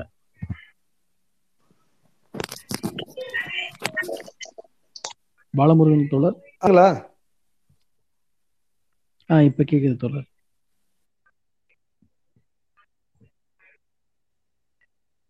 ஹலோ? பாலமுருகன் தொடர் நீங்க வெளியே கூட போயிட்டு வாங்க தொடர் ஓகே தொடர் டாக்டர் அவர் பாலமுருகன் தொடர் வரும் வரைக்கும் நான் கொஞ்சம் பேசுறேன். பொதுவா வந்து ம் பொதுவா மனிதன் என்பவன் ஒரு சமூக விலங்கு. அதாவது அவனால தனியா இருக்க முடியாது. சைக்கோ என்ன சொல்றது? ஹியூமனுடைய நேச்சரே பை ஹிஸ் ஜீன் அவன் வந்து ஒரு சமூக விலங்கு தனியா அவனால இருக்க முடியாது. அப்ப ஒரு சமூக இணைப்பு பிணைப்பு தேவைப்படுது. இப்ப என்னன்னா நம்ம வீட்டோட இருக்கிற இணைப்பை விடும் நம்ம நண்பர்களுடையும் அலுவலகத்திலும் இருக்கும் இணைப்பு அதிகம். ஒரு எட்டு மணி நேரம் வெளியே போய் ஆபீஸ்ல இருக்கோம் ஸோ அந்த பிணைப்பு எல்லாமே கட் ஆகுதுன்றனால வீட்டுக்குள்ளேயே இருக்கும்போது ஒரு ஒரு ஏற்கனவே இருந்த நிலைக்கும் இப்ப இருக்க நிலைக்கும் ஒரு பெரிய வித்தியாசம் இருக்கு. அதை நம்ம நல்லா யோசிச்சு பார்த்தோம்னா ஒவ்வொரு வீட்டில் இருக்க ஒவ்வொருத்தருக்கும் அந்த சர்க்கிள் கட் ஆயிருக்கு. ஃபார் எக்ஸாம்பிள் அம்மாவுக்கு வந்து அவங்களோட சர்க்கிள் ஒரு கோயிலுக்கு போறதோ இல்ல பக்கத்து வீட்டு ஆன்ட்டியோட பேசுறதோ அது குறைஞ்சிருக்கும். அப்பாவுக்கு அவங்க வேலைக்கு போற சர்க்கிள் குறைஞ்சிருக்கும். பசங்களுக்கு ஸ்கூலுக்கு போறது குறைஞ்சிருக்கும். அப்ப இவங்க எல்லாருக்குமே என்ன பிரச்சனைனா பேசுறதுக்கு ஆள் இல்ல இல்ல சர்க்கிள் இல்லைன்னு. ஏன்னா இவங்க வேற ஒரு சர்க்கிள் இருந்து வந்திருக்காங்க. அப்ப இதை மேட்ச் பண்றதுக்கு ஒரே வழி என்னன்னா இவர்களுடைய இப்ப அந்த பசங்களோட தேவையை அவங்க ஃப்ரெண்ட்ஸ் பூர்த்தி பண்ணிட்டு இருந்தாங்க. அந்த இடத்துல இன்னைக்கு அப்பாவும் அம்மாவும் வந்து பூர்த்தி பண்ணணும். அதே மாதிரி ஒரு ஒய்ஃபோடைய சைக்கலாஜிக்கல் நீட்ஸை பக்கத்து வீட்டுக்காரங்க ஃபீல் பண்ணிட்டு இருந்தாங்க. அதை இன்னைக்கு வந்து ஹஸ்பண்ட் உட்காந்து ஃபீல் பண்ணணும்.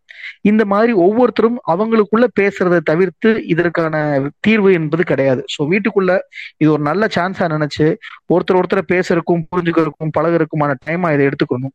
இது தவிர்த்து பார்த்தோம்னா மூவிஸ் பார்க்கலாம் வாய்ப்பு இருப்பவர்கள் அப்புறம் வந்து புத்தகங்கள் படிக்கிறது அப்புறம் ஆர்ட் ஃபார்ம் இந்த மாதிரி விஷயங்களை புதுசா நம்மள நம்மளே நமக்குன்னு ஒரு இன்ட்ரெஸ்ட்டை கொடுத்து நமக்குன்னு ஒரு என்கேஜ்மெண்ட்டை கொடுத்து சும்மா இருந்தோம்னா சும்மா இருந்தோம்னா idle man's brain is devil's work ஷாப்னு சொல்லுவாங்க. எதையாவது தேவையில்லாத யோசிக்கிறோம் அதனால நம்மளை நம்மளே எப்படியாவது பிஸி ஆக்கிக்கிறோம் ஒரு புக் இருந்தா போதும் பிஸியா இருக்கு. இல்ல நம்ம மொபைல் இருக்கு. மொபைல்ல ஏதோ ஒன்று படிக்கலாம். ஸோ நம்மளை பிஸி ஆக்கிக்கலாம் ஒன்றும் இல்லை சோஷியல் மீடியாவில் ஆக்டிவ் ஆகலாம். அது கூட ஒரு விதமா பிஸி ஆக்குறது. ஸோ சும்மா இல்லாம நமக்குன்னு ஒரு ஷெட்யூல் போடணும். சரி காலையில எட்டு மணிக்கு எந்திரிக்கணும் அஞ்சு மணிக்கு எந்திரிக்கணும் ஆறு மணிக்கு எந்திரிக்கணும் எந்திரிச்சிடணும். நைட்டு பத்து மணிக்கு தூங்கணும்னா தூங்கிடணும். இப்போ ஆஃபீஸ் போறப்ப எப்படி இருந்தோமோ அதே மாதிரியான ஒரு ரெகுலர் இருக்கணும். அந்த ஆஃபீஸ் போகாத நேரத்தை நம்ம எப்படி செலவு பண்றோம் அப்படின்றத வயசா இருக்கணும். அதை வந்து நம்ம பிளான் பண்ணி ஷெட்யூல் பண்ணி பண்ணிக்கிறோம் இது தவிர்த்து நான் என்னை எப்படி இந்த லாக்டவுன் பீரியட்ல சரி பண்ணிக்கிட்டேன்னா பழைய ஃப்ரெண்ட்ஸ் நிறைய பேருக்கு வந்து விட்டு போன கான்டாக்ட் இருக்கும். ஸ்கூலு காலேஜ் இந்த பசங்கள்லாம் கூப்பிட்டு பேசினேன். ஸோ இதெல்லாம் வந்து நம்ம இந்த பீரியட்ல பண்ணி நான் கொஞ்சம் மேட்ச் பண்ண தொழில் என்னுடைய சைக்கலாஜிக்கல் நீட் நீட்ஸை இதை தவிர்த்து இன்னொரு வகையரா இருக்காங்க. அவங்க யாருன்னா வந்து கூலி தொழிலாளர்கள். அவங்களோட சைக்கலாஜிக்கல் நீட்ஸை விடவும் சாப்பாடு நீட்ஸ்ன்றது மிகப்பெரிய பிரச்சனையா இருக்கு. இப்ப நம்ம சொல்ற தீர்வுகள் எல்லாமே வந்து சாப்பாட்டுக்கு பிரச்சனை இல்லை வீட்டுக்குள்ள இருக்கேன் என்னுடைய சைக்கலாஜிக்கல் நீட்ஸ் பிரச்சனைன்னு சொல்றவங்களுக்கு வீட்டுக்குள்ள இருக்கேன் சாப்பாட்டுக்கு வழி இருக்கு இல்லைன்றவங்களுக்கான தீர்வை நாம் தர முடியாது. அது சமூக மாற்றம் தான் அதற்கான தீர்வை தர முடியும். அவங்கள்ட்ட நீங்க எவ்வளவு பாடம் சொன்னாலும் சரி சாப்பிட்ற காசு இல்லை அப்படின்னா அது சமூகம் தான் அதற்கான தீர்வை தர வேண்டும் தொடர் ஓகே பாலமுருகன் தொடர் வந்துட்டாரு. பேசட்டும். நான் மியூட் போறேன். ஒரு கேள்வி வந்திருக்கு. டாக்டர் பேசி முடிச்சதுக்கு அப்புறம் நான் கேட்டுக்கிறேன் தோழர். மார்க்ஸ் தோழர் டாக்டர் இப்ப அந்த கேள்விக்கு பதில் சொல்லணும்னா ஸ்ரீகுரு தோழர் ஒரு கேள்வி இருக்குனாரு. அதை முடிச்சுட்டு அடுத்து நீங்க கேள்வி கேட்கலாம். ஓகே தோழர். நன்றி நன்றி. டாக்டர் கண்டினியூ பண்ணுங்க டாக்டர். கேக்குதுங்களா? ஆ கேக்குது தோழர். இப்போ எந்த கேள்விக்கு தோழர்? நீங்க முதல்ல கேட்டீங்களா? கணவன் அந்த அந்த கேள்விக்கு முடிச்சிட்டு அடுத்து நீங்க ஸ்ரீகுரு தோழர் கேள்வி கேட்பாரு நீங்க கண்டினியூ பண்ணுங்க சோ இந்த லாக்டவுன் அதான் நான் ஏற்கனவே சொன்ன மாதிரி இந்த கணவன் மனைவி உறவுகள் வந்து பாத்தீங்கன்னா இந்த புரிதல் புரிதல் இன்மை அதாவது மேம்பா இந்த லாக்டவுன்ல வந்து வந்து ரெண்டு விதத்துலயும் நம்ம எடுத்துக்கலாம். இயல்பாவே வந்து பாத்தீங்கன்னா கணவன் மனைவிகள் புரிதல் இருக்க இருக்காது. அதுக்கு வந்து ஏதோ சில தனிப்பட்ட விஷயங்கள் காரணங்கள் இருக்கும். அது இந்த மாதிரியான லாக்டவுன்ல பார்த்தீங்கன்னா அதை இன்னும் அவங்களுக்குள்ள ஒரு ஏன்னா அவங்க முகத்தையும் அவங்க பார்த்துக்கணும். ஒரு எரிச்சலை ஏற்படுத்தும். இவ்வளோ நாள் வெளியில போயிட்டு வரவங்க அது பெரிய ஒரு இஷ்யூவா தெரியாது. இப்போ வீட்டு உள்ளே இருக்கிறதுனால பார்த்தீங்கன்னா அவங்களுக்கு ரொம்ப அது ஒரு பெரிய ஒரு இஷ்யூவா தெரியும். அப்போ அந்த மாதிரியான விஷயத்துல நம்ம எப்படி டைவெர்ட் பண்ணணும்ன்றத முதல்ல நம்ம வந்து முதல்ல அண்டர்ஸ்டாண்ட் பண்ணிக்கணும். அதை வந்து நம்மளுக்கு கிடைச்ச ஒரு வாய்ப்பாக வேணா பயன்படுத்திக்கலாம். ஏன் இந்த கணவன் மனைவிக்குள்ள வந்து ஒரு புரிதல் இன்மை ஏற்படுகிறது? கண்டிப்பா அதுக்கு ஏதோ ஒரு காரணம் இருக்கும். காரண காரியம் அப்படின்னு சொல்றோம் இல்லையா? காரணமின்றி காரியம் இல்லை. அப்ப இந்த கணவன் மனைவிக்குள்ள புரிதல் இன்மை ஏற்படுகிறது அப்படின்றத முதல்ல நம்ம ஐடென்டிஃபை பண்ணோம் தப்பு நம்ம மேலேயா இல்லை அவங்க மேலேயா? அப்ப அதை எப்படி நம்ம ஓவர் கம் பண்றதுன்றதெல்லாம் இந்த லாக்டவுன்ல வந்து பாத்தீங்கன்னா அவங்களுடைய ரிலேஷன்ஷிப் அதாவது இந்த இன்டர் பர்சனல் ரிலேஷன்ஷிப் சொல்லுவாங்க. இன்டர் பர்சனல் ரிலேஷன்ஷிப் அப்படின்றத முதல்ல நம்ம வந்து பாத்தீங்கன்னா நல்லா ஸ்ட்ராங்கா பில்ட் பண்ணிக்கணும் அப்படின்னு சொல்லுவாங்க. அதாவது இந்த இன்டர் ரிலேஷன்ஷிப்ன்றதுன்னா கணவன் மனைவிக்குள்ள ஒளிவு மறைவு வந்து எப்பவுமே இருக்கக்கூடாது. ஒளிவு மறைவு இருந்தாலே வந்து பாத்தீங்கன்னா அவங்களோட ரிலேஷன்ஷிப்ல ஏதோ ஒரு பிரேக் கொண்டு வர மாதிரி தான். அப்போ இந்த இன்டர்பர்சனல் ரிலேஷன்ஷிப் வந்து பார்த்தீங்கன்னா அவங்க வந்து பார்த்தீங்கன்னா இந்த லாக்டவுனில் வந்து அவங்க ஈஸியாக டெவலப் பண்ணிக்கலாம். ஒருத்தவங்கள ஒருத்தவங்க விட்டு புரித பேசலாம். ரொம்ப நேரம் வந்து பேசும்போது சில விஷயங்களுக்கு வந்து பேசினாலே தீர்வு கிடைச்சிரும். மனம் விட்டு பேசினாலே வந்து பார்த்தீங்கன்னா ஷேர் பண்ணும் போதே நிறைய விஷயங்களுக்கு உண்டான தீர்வு கிடைச்சிடும் அதுக்குண்டான ஒரு ஆப்பர்ச்சுனிட்டியாக வந்து அவங்க பார்க்கலாம். கேர் பண்ணலாம். ஈவன் வந்து பெண்கள் தான் வந்து ஆண்களுக்கு சேவை செய்யணுன்றதுலாம் கிடையாது. ஆண்களும் வந்து பெண்களுக்கு அவங்களால முடிஞ்ச பணிகளை வந்து பார்த்தீங்கன்னா இந்த லாக்டவுனில் அவங்க ஒத்துழைப்பாக அவங்களுக்கு செய்யும் போது ரெண்டு பேருக்குமே உள்ள ரிலேஷன்ஷிப் வந்து பார்த்தீங்கன்னா நிறைய ஸ்ட்ராங்காக டெவலப் ஆகும். இவங்களுக்கு பிடிச்ச விஷயத்த இவங்க வந்து இம்ப்ளிமெண்ட் பண்ணலாம். இவங்களுக்கு பிடிச்ச விஷயத்த இவங்க வந்து இம்ப்ளிமெண்ட் பண்ணலாம். ஸோ இப்போ இந்த கோஆர்டினேஷன் தான் ஃபேமிலி அப்போ ரெண்டு பேருமே வந்து பார்த்தீங்கன்னா ரெண்டு பேருக்குமே என்ன இருக்குன்னா எமோஷனல் அட்ஜஸ்ட்மெண்ட் அப்படின்னு சொல்லுவோம். உணர்வுகள் ரீதியாக ஒத்துப்போதல். எமோஷனல் அட்ஜஸ்ட்மெண்ட் தான் வந்து பார்த்தீங்கன்னா ஒரு லைஃப்பை வந்து பார்த்தீங்கன்னா ஸ்ட்ராங்காக பில்ட் பண்ணுறது உணர்வுகள் ரீதியாக ஒத்துப்போதல்.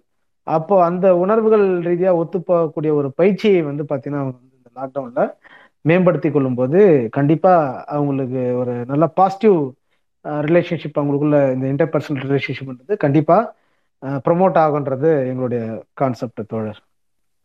நன்றி தோழர் நன்றி தோழர். வெங்கட் நெக்ஸஸ் அப்படிங்கிற தோழர் இணைப்புல வந்திருக்காரு. தோழர் உங்களுக்கு கேள்வி இருந்தா டாக்டர்கிட்ட கேளுங்க. வணக்கம். எனக்கு என்ன அப்படின்னா இன்ட்ரோட் பர்சனு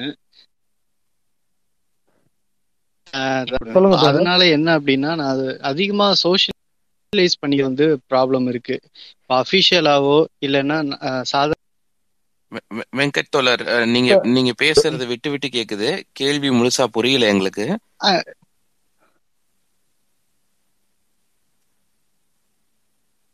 ஓகே வெங்கட் தோழர் நீங்க வந்து உங்க கேள்வியை வந்து டிஎம் இல்ல விட்டு விட்டு தான் கேக்குது தோழர். நீங்க உங்க கேள்வியை வந்து டிஎம் பண்ணிடுறீங்களா கொஞ்சம்? இல்ல நான் எக்ஸ்பிளைன் பண்றதுக்கு ஈஸியா இருக்குமேன்னு பார்த்தேன். சரி ஓகே நான் இப்ப இப்ப இப்ப கேக்குது. சொல்லுங்க சொல்லுங்க. ஓகே ஒன்றும் நான் நார்மலாகவே வந்து அவ்வளோ சோஷியலைஸ் ஆகாத பர்சன் தான். ஸோ எனக்கு இதனால என்ன ஆகுது அப்படின்னா நான் அஃபிஷியலாக யாருக்கிட்டயா பேசினா பேசணும் அப்படின்னாலோ இல்லைன்னா வந்து புதுசா வேற யாருக்கிட்டயாவது பேசி புதுசா அப்ரோச் பண்ணணும் அப்படிங்கிற இடத்துல எல்லாம் வந்து எனக்கு நிறைய டிஃபிகல்ட்டிஸ் இருக்கு. இப்போ நார்மலாவே சொந்தக்காரங்கிட்டயோ இல்லை ஃப்ரெண்ட்ஸ் கிட்டயோ ஃப்ரெண்ட்ஸ்னா ரொம்ப க்ளோஸ் சர்க்கிள் தான் எனக்கு ஃப்ரெண்ட்ஸ் இருப்பாங்க. அதுக்கு மேல தாண்டி பேசுறதுல கூட எனக்கு வந்து கொஞ்சம் சிரமம் இருக்கு. இது எதனால அப்படிங்கிறது நிச்சயமா தோழர். கண்டிப்பா நல்ல கேள்வி இது. இந்த நீங்க ஏன் சோசியலைஸ் ஆக மாட்டீங்க அப்படின்னா அது ஒரு முக்கியமான காரணமே நம்முடைய செல்ஃப் எஸ்டீம் இந்த செல்ஃப் கான்ஃபிடன்ஸ்ன்றது ரொம்ப லோவா இருக்கும். அதாவது தாழ்வு மனப்பான்மை வந்து அதிகமா இருந்ததுனாலே நம்ம யாரு சோசியலைஸ் ஆக மாட்டோம். ஏன் அப்படின்னா அவங்க வந்து நம்மளை பத்தி என்ன நினைப்பாங்களோ நம்ம கிட்ட ஸ்டஃப் நினைப்பாங்களோ நம்மள ஏதாவது ஏளனமா பேசிடுவாங்களோ அப்ப இந்த தன்னம்பிக்கை குறைபாடு தான் வந்து பாத்தீங்கன்னா மத்தவங்க கிட்ட அதிகமா சோசியலைஸ் ஆக விடாம பண்றது. லோ செல்ஃப் எஸ்டீம் அப்படின்னு சொல்லுவோம். லோ செல்ஃப் கான்பிடன்ஸ் அப்படின்னு இப்ப ஃபர்ஸ்ட் ஆஃப் ஆல் வந்து பாத்தீங்க அப்படின்னா தொடர் கே நான் பேசுறது கேக்குதுங்களா? கேக்குதுங்க தோழர். ஆஹ் அப்ப முதல்ல வந்து நம்ம என்ன செய்யணும் நம்மளுடைய தன்னம்பிக்கைய சொல்லுங்க தொடர் தோழர் நீங்க இடைமறிக்காதீங்க தோழர். உங்க உங்க நேரம் வந்தோட நாங்க கூப்பிடுறோம். அது வரைக்கும் வெயிட் பண்ணுங்க. இப்ப தோழர் வெங்கட்டோட கேள்விக்கு டாக்டர் பதில் சொல்லிட்டு இருக்காங்க ஓகே. அப்போ சோஷியலைஸ் ஆகாம அதாவது இப்ப இப்ப இயல்பாவே வந்து பாத்தீங்கன்னா சில பேர் வந்து பாத்தீங்கன்னா சின்ன வயசுல இருந்து ஒதுங்கியே போவாங்க. அது பெரியவனாகவுமே வந்து தொடங்கும் அது. கண்டினியூ ஆகும். இது காரணம் என்னன்னா self esteem low self confidence தன்னம்பிக்கை குறைபாடு தான் சொல்லலாம் தோழர் இதுக்கு காரணம். இன்ஃபீரியாரிட்டி காம்ப்ளெக்ஸ் அப்படின்னு சொல்லுவாங்க. தாழ்வு மனப்பான்மை வந்து அதிகமா இருக்கும். ஏன்னா வந்து பாத்தீங்கன்னா நம்மளே வந்து நம்ம குறைச்சி மதிப்பிட்டுப்போம் பல நேரங்கள்ல. அப்படி குறைச்சி மதிப்பிடும் போது நம்ம வந்து பாத்தீங்கன்னா யாரு கூடயுமே அதிகமா ஸ்பெண்ட் பண்ண மாட்டோம். ஆஹ் நம்ம நம்மள மாதிரியே யாராவது இருந்தாங்கன்னா அவங்களுடைய பர்சனாலிட்டி நம்மளுடைய பர்சனாலிட்டி ஈஸியாக அடாப்ட் ஆகிடும் இன்னொரு விஷயம் சொல்ல நம்மளை தாண்டி வந்து நம்ம யார் அதிகமாக பழக மாட்டோம். இதெல்லாம் காரணம் தன்னம்பிக்கை குறைபாடு இன்ஃபீரியாரிட்டி காம்ப்ளெக்ஸ் தாழ்வு மனப்பான்மை தான். ஏன்னா அவங்க வந்து நம்மளை ஏதாவது கிரிட்டிசைஸ் பண்ணிடுவாங்களோ? இப்போ ஃபார் எக்ஸாம்பிள் கிளாஸ்ல கூட வந்து பார்த்தீங்கன்னா வாத்தியார் கேள்வி கேட்டுட்டே வரும்போது சில பேர் தைரியமாக பதில் சொல்லுவாங்க. சில பேர் அப்படியே பதுங்குவாங்க. ஏன்னா வந்து பார்த்தீங்கன்னா நம்மள ஏதாவது கேள்வி கேட்டு நம்ம ஏதாவது பதில் சொல்ல முடியாம நம்மளை அசிங்கப்படுத்திட போறாங்க அப்படின்ற தாழ்வு மனப்பான்மை ஸோ ஃபர்ஸ்ட் ஆஃப் ஆல் இந்த தாழ்வு மனப்பான்மை வந்து பார்த்தீங்கன்னா இதை முதல்ல நம்ம பிரேக் பண்ணணும். இது உடைக்கணும். ஏன்னா நிறைய பேருக்கு திறமைகள் இருக்கும். திறமைகள் இருந்து அவங்களால சமுதாயத்தின் பார்வையில் முன்னேற முடியாது. காரணம் என்னன்னா அந்த தாழ்வு மனப்பான்மையை வந்து அவங்கள வந்து ஒதுக்கிடும். அதை வெளியில கொண்டு வர முடியாம யாருக்கூடயும் ஷேர் பண்ண விடாம தடுத்துரும் அதை. அப்போ இது எல்லாத்துக்குமே காரணம் வந்து இந்த லோ செல்ஃப் கான்பிடன்ஸ் தான் தொடர் நீங்க அதை வந்து முதல்ல சரி பார்த்தீங்க. முதல்ல உங்களுக்கு ஒரு தன்னம்பிக்கை வரணும். மற்றவங்க நம்மளை பத்தி என்ன நினைப்பாங்கன்றத முதல்ல நீங்க நினைக்க கூடாது. யார் எப்படி வேணாலும் நினைச்சிட்டு போகட்டும். நம்மளோட திறமையை எஸ்டாப்ளிஷ் பண்ணா இது நம்மளுக்கு ஒரு பிளாட்ஃபார்ம் அப்படின்றது இந்த சொசைட்டி எல்லாருக்கும் ஒரு பொதுவான ஒன்றுன்றதை நீங்கள் முதல்ல திங்க் பண்ணணும். அப்படி திங்க் பண்ணும்போது பழகும்போது உங்களுக்கு அது ஆட்டோமேட்டிக்காக மாறிடும். ஆனால் நீங்கள் இந்த சோஷியலைஸ் ஆகாமல் இருக்கிறதுன்றது மிகப்பெரிய ஒரு ஆபத்து. உங்களுக்கு எதிர்காலத்தையும் வந்து கேள்விக்குறியாக்கணும் ஏன்னா இன்னைக்கு இந்த சமுதாயத்தில் நம்ம எல்லாமே ஏதோ ஒரு இடத்துல டிபெண்ட் பண்ணி தான் வாழ்ந்தாகணும். அஹ் அப்படி போது அந்த கேரக்டர் நம்ம முற்றிலும் மாற்ற வேண்டிய ஒரு கட்டாயத்தில் இருக்கும் தோழர். நன்றி தோழர். வெங்கட் தோழர் உங்களுக்கு உங்களுக்கு துணை கேள்விகள் ஏதாவது இருக்குதுங்களா? வெங்கட் தோழர் உங்களுக்கு துணை கேள்வி ஏதாவது இருக்குங்களா? வெங்கட் டி நெக்ஸஸ் ஓகே அவருக்கு எதுவும் இல்லைன்னு நினைக்கிறேன். குக்கு தோழர் நீங்க கேள்வி கேளுங்க. எனக்கு வணக்கம்ங்க. இப்போ நம்மளது பார்த்தீங்கன்னாக்கா இந்த லாக்டவுன்னால தொடர்ந்து வீட்டிலேயே இருக்கிறோமுங்க. இதனால பார்த்தீங்கன்னாக்கா ரொம்ப ட்ரெஸ்ஃபுல்லாக இருக்குங்க. நான் பொதுவாக இந்த மாதிரி சோலோ ட்ரிப் இந்த மாதிரிலாம் போயிட்டு வரணுங்க இந்த கொரோனா காலத்தில் அதெல்லாம் இல்லைங்க. வீட்டில் எப்போ பார்த்தாலும் திட்டிக்கிட்டே இருக்கிறாங்களா? அதனால வந்து ரொம்ப மன உளைச்சலாக இருக்குங்க. இதுக்கெல்லாம் என்னங்க பண்ணலாங்க? அதாவது தொடர் எந்த ஒரு விஷயமே நான் ஏற்கனவே சொன்ன மாதிரி what we think we become நம்ம என்ன நினைக்கிறோமோ அதுதான் நம்மளுடைய சூழல். நாமவே மாறுகிறோம். நீங்க எந்த ஒரு விஷயத்தையுமே முதல்ல பெருசா எடுத்துக்கூடாது. நம்ம பெருசா கற்பனை பண்ணிக்கூடாது. இதுல ஒரு விஷயம் டேக் இட் ஈஸி பாலிசி தான். எவ்வளோ ஒரு பெரிய நம்ம வாழ்க்கையில எப்போ திரும்ப தோல்வி அடைகிறோம் எவ்வளோ ஒரு சின்ன விஷயம் நடந்தாலும் எவ்வளோ ஒரு பெரிய சின்ன விஷயம் நடந்தாலும் அதை பெருசா பேசுறோம் தெரியுமா? அதை நெகட்டிவா நம்ம பேசுறோம் இல்லைங்களா? அப்பதான் வந்து வாழ்க்கையில தோல்வி அடையணும். திட்டுறதெல்லாம் ஒரு பெரிய விஷயமே நீங்க எடுத்துக்க கூடாது தோழர். ஏன்னா நீங்க மன மன பார்வை தான் எல்லாமே. நீங்க எந்த ஆஸ்பெக்ட்ல பாக்குறீங்களோ அதுதான் வந்து உங்களுக்கு சொல்யூஷனும் ப்ராப்ளமுமே முதல்ல அந்த திட்டத்தை நீங்க ஒரு பெரிய விஷயமா எடுத்துக்காதீங்க. அதுதான் ஏன்னா திட்டத்துன்றது இயல்பு தொடர் எங்க வீட்லயுமே கூட என்ன பல முறை திட்டுவாங்க. அதுக்காக நான் அதை பத்தினா நம்ம என்ன வரி பண்ணவா முடியும்? ஓகேங்களா? எல்லா சூழலுமே நம்ம வந்து அட்ஜஸ்டபிளாக வாழ கத்துக்கிறது தான் இந்த ரேஷனல் திங்கிங் சொல்லுவாங்க பகுத்தறிவுன்னு சொல்லுவாங்க ஆறாம் அறிவு. அது எதுக்கு நமக்கு கொடுத்துருக்காங்கன்னா எந்த சூழலா இருந்தாலும் அதை அட்ஜஸ்ட் பண்ணி வாழக்கூடிய ஒரு ஆஹ், வாழணும் நம்மள மேம்படுத்திக்கணும் நம்மள பக்குவப்படுத்திக்கணும். ஒருவேளை இந்த சூழல் வந்து நம்மளை மேலும் பக்குவப்படுத்துவதற்கு ஒரு சூழலாக அமைஞ்சிருக்குன்றதை நம்ம நேர்மறையா சிந்திக்கணும் தோழர். இன்னொரு துணை கேள்விங்க.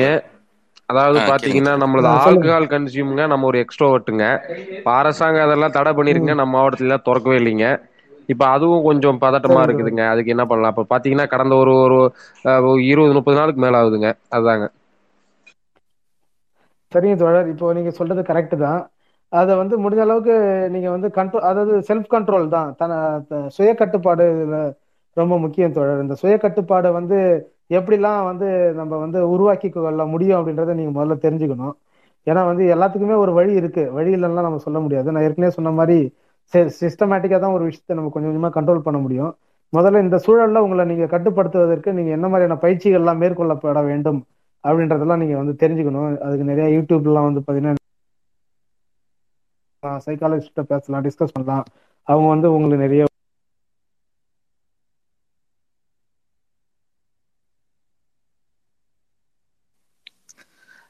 டாக்டர்?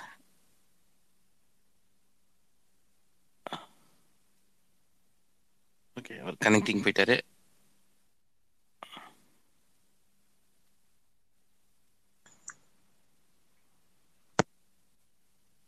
ஹோஸ்ட் தோழர் இருக்கீங்களா? ஆ இருக்கேன் தோழர். அவருக்கு டாக்டருக்கு திரும்பி இப்பதான் இன்வைட் அனுப்பிச்சிருக்கிறேன். ஓகே.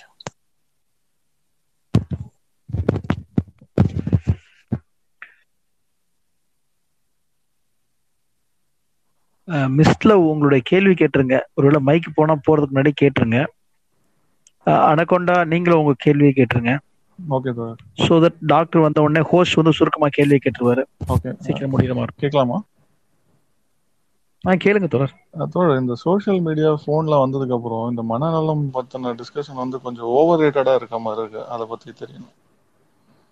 ஏன்னா இதுக்கு முன்னாடி அப்படி இருந்தது. ஓவர் ரேட்டட்னு ஆ சொல்றீங்க இதுக்கு முன்னாடி வந்து அந்த மாதிரி டிஸ்கஷன் இருந்தா நம்ம யாரோ பெரியவங்க கிட்டயோ இல்ல வீட்லயோ கேட்டு அதை உடனுக்குடன் நிவர்த்தி பண்ணிட்டு நம்ம அடுத்த வேலை பார்க்க போயிடுவோம் மேபி இந்த சோஷியல் மீடியா மொபைல் யூசேஜ் வந்ததுக்கு அப்புறம் இதை பத்தின டிஸ்கஷன் வந்து மேற்கத்திய நாடுகள்ல கம்பேர் பண்ணி கொஞ்சம் ஓவர் ரேட்டடா இருக்க மாதிரி தோணுது. அதை பத்தி கேட்கணும். ஓகே ஓகே தோழர். கேட்டுருவோம். கேக்குதுங்க தோழர். டாக்டரே வந்துட்டாரு. நீங்க டாக்டர் டைரக்டா அந்த கேள்வி கேட்டலாம் எனக்கு ஒரு அழைப்பு டாக்டர் மிஸ்ட் லவ் அப்படிங்கிறவங்க சொல்லுங்க தோழர். நீங்க முத இதுக்கு முன்னாடி கேட்ட கேள்விக்கு நீங்க பதில் சொல்லிட்டு நீங்க அடுத்து இன்னொரு ரெண்டு மூணு ஸ்பீக்கர் வந்திருக்காங்க அவங்க கேள்விக்கு பதில் சொல்லலாம் தோழர். சொல்லுங்க தோழர். இதுக்கு முன்னாடி கேட்ட கேள்விக்கு நீங்க பதில் சொல்லி முடிச்சிட்டீங்கன்னு நினைக்கிறேன். ஓகே மிஸ்ட் லவ் அப்படிங்கிற ஒரு கேள்வி கேட்கலாம். தோழர் மிஸ்ட் லவ்? ஆ டாக்டர் நான் மோகன் சென்னையில இருந்து பேசுறேன். சொல்லுங்க. மனநலம் பற்றின டாபிக் வந்து இந்த மொபைல் ஃபோன் சோஷியல் மீடியா வந்ததுக்கு அப்புறம் கொஞ்சம் ஓவர் ரேட்டடா இருக்க மாதிரி இருக்கு. ஏன்னா இதுக்கு முன்னாடி நமக்கு ஏதாவது ஒரு பிரச்சனைனா வீட்லயோ இல்ல தெரிஞ்சவங்களோ ஃப்ரெண்ட்ஸ் கிட்டயோ கேட்டு அப்பப்பவே வந்து நம்ம சால்வ் பண்ணிட்டு அடுத்த வேலையை பார்க்க போயிடுவோம் இந்த media social media mobile phone வந்ததுக்கு அப்புறம் இது ஓவர் ரேட்டட் சப்ஜெக்டடா இருக்க மாதிரி தெரியுது. இதை பத்தி நான் கிளியரன்ஸ் ஏதாவது சொன்னேன் ஒ- ஒரு இன்னொரு நிமிஷம் முறை லிச எனக்கு சொல்ல அ, ஒ- அ, டாக்டர் அந்த கேள்வியை நான் சுருக்கமா வைக்கிறேன். கீழே லிசனர்ஸ்க்கு ஹோஸ்ட் பேசுறது கேக்குதா?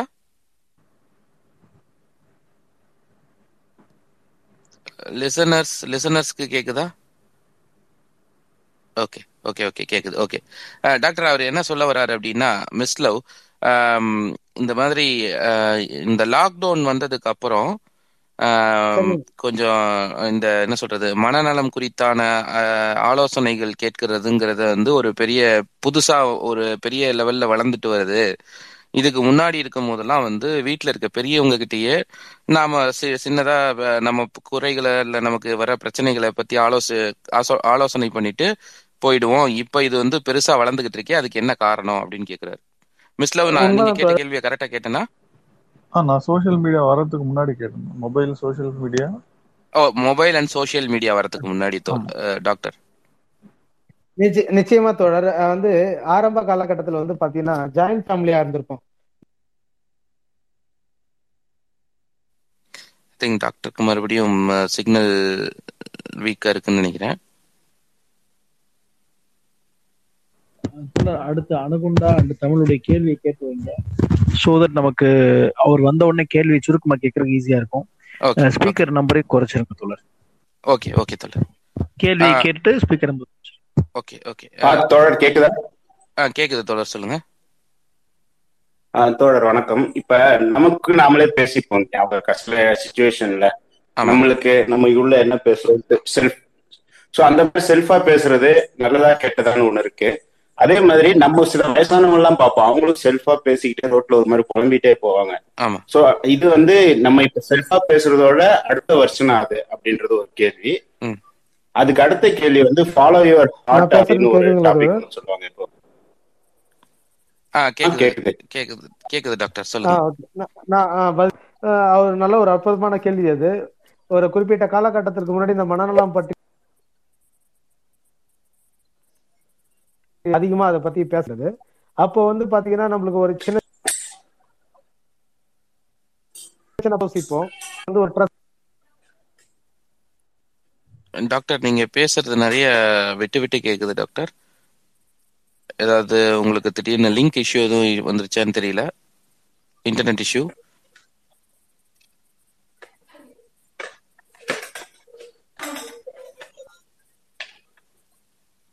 அப்படியே எனக்கு ஒரு கேள்வி வந்திருக்கு. அது யாருக்கு அனுப்புறது? நீங்களே வெயிட் பண்ணுங்க கேட்டுடலாம்.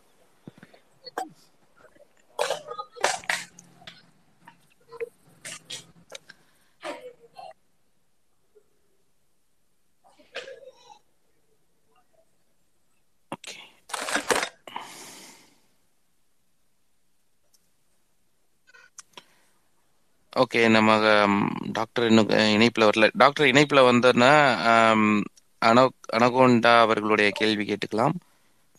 ஏற்கனவே மிஸ் லவ் கேட்ட கேள்விக்கு பதில் சொல்லி முடிச்சோன்னா அனகோண்டா உங்க கேள்வி அடுத்து தமிழ்ஸ் கேள்வி அடுத்து சம்சீர் கேள்வி. அனகோண்டா கேள்வி அனகோண்டா உங்களோட கேள்வி வந்து தனியா ஏன் பேசிட்டு இருக்கிறோம்? ஒண்ணு.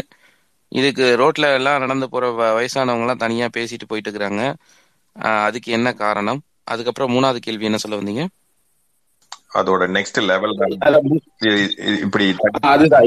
இப்ப இப்ப நமக்கு ஒரு உடம்பு சரியில்லைன்னா நம்மளே நம்மளுக்கு சொல்லிப்போம் இல்லையா? உனக்கு உடம்பு சரியாயிருச்சு எந்திரி நட அப்படின்ற மாதிரி பேசுவோம். ஆமா. அதோட அப்கிரேடட் வெர்ஷன் தான் ரோட்ல தனியா புலம்பிட்டு போறதா அப்படின்றதான் என்னோட கேள்வி. ஓகே அதுக்கு அடுத்த கேள்வி என்னன்னா இப்ப நம்ம ஃபாலோ யுவர் ஹார்ட் அப்படின்ற மாதிரி ஒரு டாபிக் இன்னொன்னு வந்து ஃபாலோ யுவர் பிரெயின் ஒன்று இருக்கு. இதுல எதை சூஸ் பண்றதுன்னு சிலரும் கன்ஃபியூஸ் ஆகுது. அது ஓகே ஓகே ஓகே ஓகே தோழர். நீங்க மியூட்ல இருங்க. இல்ல இல்ல நீங்க. நீங்க மியூட்ல இருங்க மியூட்ல இருங்க. ஏன்னா நீங்க நாலஞ்சு கேள்வி வச்சிட்டீங்க அதனால கேட்டேன். ரெண்டு தான் தோழர். ஓகே டாக்டர் நீங்க டாக்டர் நீங்க வந்து மைக் ரிக்வெஸ்ட் கொடுக்குறீங்களா? டாக்டர் வந்துட்டார் லிசனர்ல வந்திருக்கிறாரு.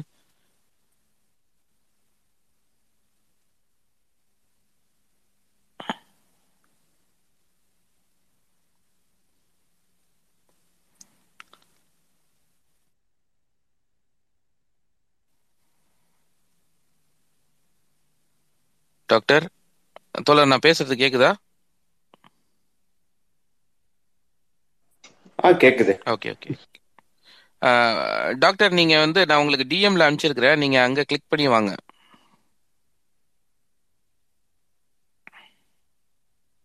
ஆ கேக்குது தோழர் சொல்லுங்க. அது நெட்வொர்க் இஷ்யூஸ் இங்க நிறைய இருக்கிறதுனால அது மாதிரி ஆயிடுது. ஓகே தொடர் இப்போ. அந்த கேள்விக்கு நான் பதில் சொல்லிடுறேன். அந்த.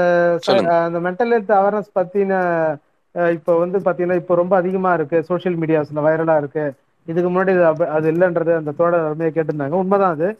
அந்த ஆரம்ப காலகட்டத்தில் வந்து பார்த்தீங்கன்னா நம்மளுக்கு மனநல ஆலோசகர்களாக யார் இருந்தாங்கன்னா நம்மளுடைய தாத்தா பாட்டியே இருந்தாங்க. ஏன்னா அப்போ ஜாயிண்ட் ஃபேமிலியாக இருந்தோம்.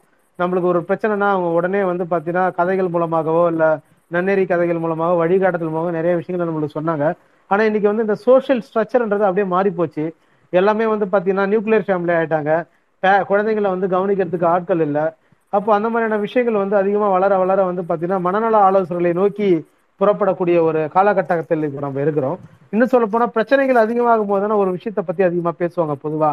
அப்போ மனநல விழிப்புணர்வு வந்து ஒரு காலத்துல ஒரு பத்து ஆண்டுகளுக்கு முன்னாடி வந்து பாத்தீங்கன்னா மனநலம்னா என்னன்றதே தெரியாது. சைக்காலஜி அதுனா ஒரு மென்டல் படிப்பாச்சு அப்படின்னுவாங்க. ஆனா இன்னைக்கு அதை பத்தின புரிதல் வந்து அதிகமா இருக்கு தோழர். ஏன்னா அரசாங்கமே வந்து இதுக்கு நிறைய முக்கியத்துவம் கொடுக்குது. அரசாங்கமே இதை வந்து பாத்தீங்கன்னா மனநல ஆலோசனை பெறணும்னு சொல்லிட்டு நம்ம நிறைய மையங்கள் வந்து பார்த்தீங்கன்னா மாவட்ட அளவிலும் மாநில அளவிலும் வந்து தோற்றுவிச்சிருக்காங்க நிறைய தொண்டு நிறுவனங்கள் நிறைய சைக்காலஜிஸ்ட் உருவாயிருக்காங்க.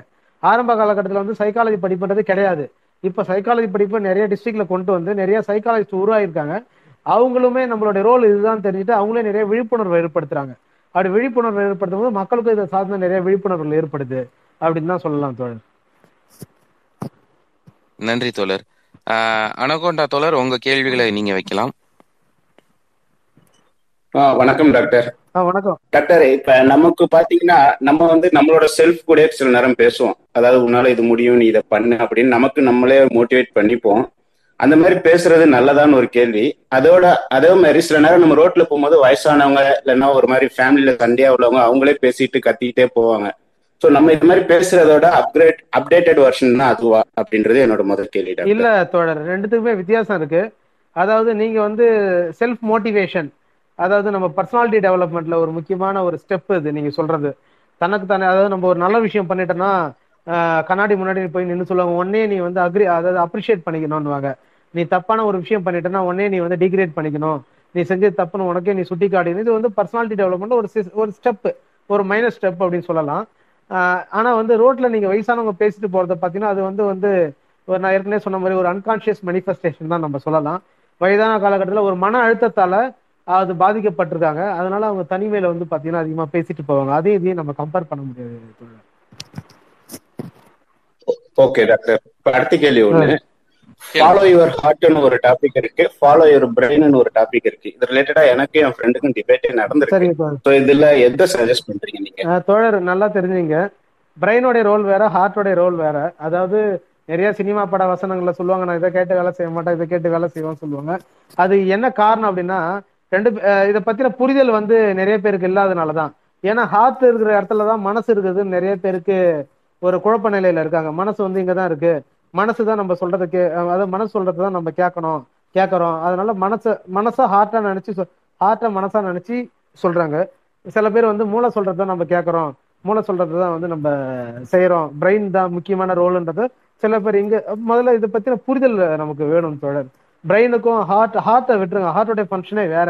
ஹார்ட்டோட ஃபங்க்ஷனே வந்து பாத்தீங்கன்னா தனி. அது வந்து one of the biological function அது. இங்கே இங்க பிரெயின் அண்டு மைண்டு ரெண்டுத்துக்கு தான் நீங்க கனெக்ட் பண்ணணும். ஆக்சுவலா வந்து பாத்தீங்கன்னா மைண்டுக்கும் பிரெயினுக்கும் என்ன வித்தியாசம் அப்படின்ற புரிதல் தான் உங்களுக்கு மெயினா தேவை. மைண்டு அதாவது மைண்டு வந்து என்னன்னா சிந்தை சிந்தனை திங்கிங் அதாவது நம்ம சென்சரி இன்ஃபர்மேஷன் சொல்றோம் இல்லையா? ஐம்புலன்கள் அப்படின்னு சொல்றோம் இல்லையா? கண்ணு காது மூ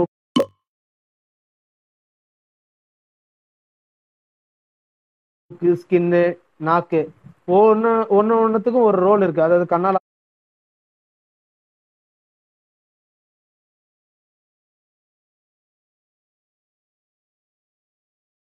பாக்குறோம் காதால கேட்கறோம் மூக்கால ஸ்மெல் பண்றோம் நாக்கால டேஸ்ட் பண்றோம்.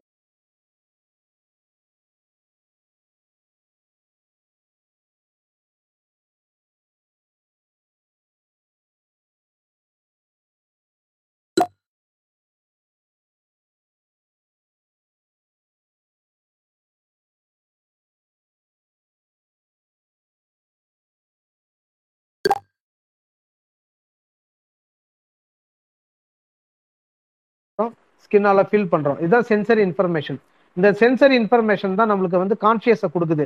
சுயநினைவு அதாவது அன்கான்ஷியஸ் நம்ம சுயநினைவு நிலைக்கு போயிடுவோம்னுவாங்க அப்போ அந்த சென்சரி இன்ஃபர்மேஷன்ஸ்லாம் வந்து என்ன ஆகுதுன்னா மைண்டு தான் வந்து பார்த்தீங்கன்னா மைண்டோட ரோல் தான் அந்த சென்சரி இன்ஃபர்மேஷன் ரெண்டும் ஒன்று தான் இந்த இன்ஃபர்மேஷன் வந்து பாத்தீங்கன்னா பிரெயினுக்கு போகுது. பிரெயின் வந்து இன்ஃபர்மேஷனை கேதர் பண்ணிட்டு கமாண்ட் பண்ணுது. பிரெயினோட ரோல் என்னன்னா கமாண்டர் தான். பிரெயின் வந்து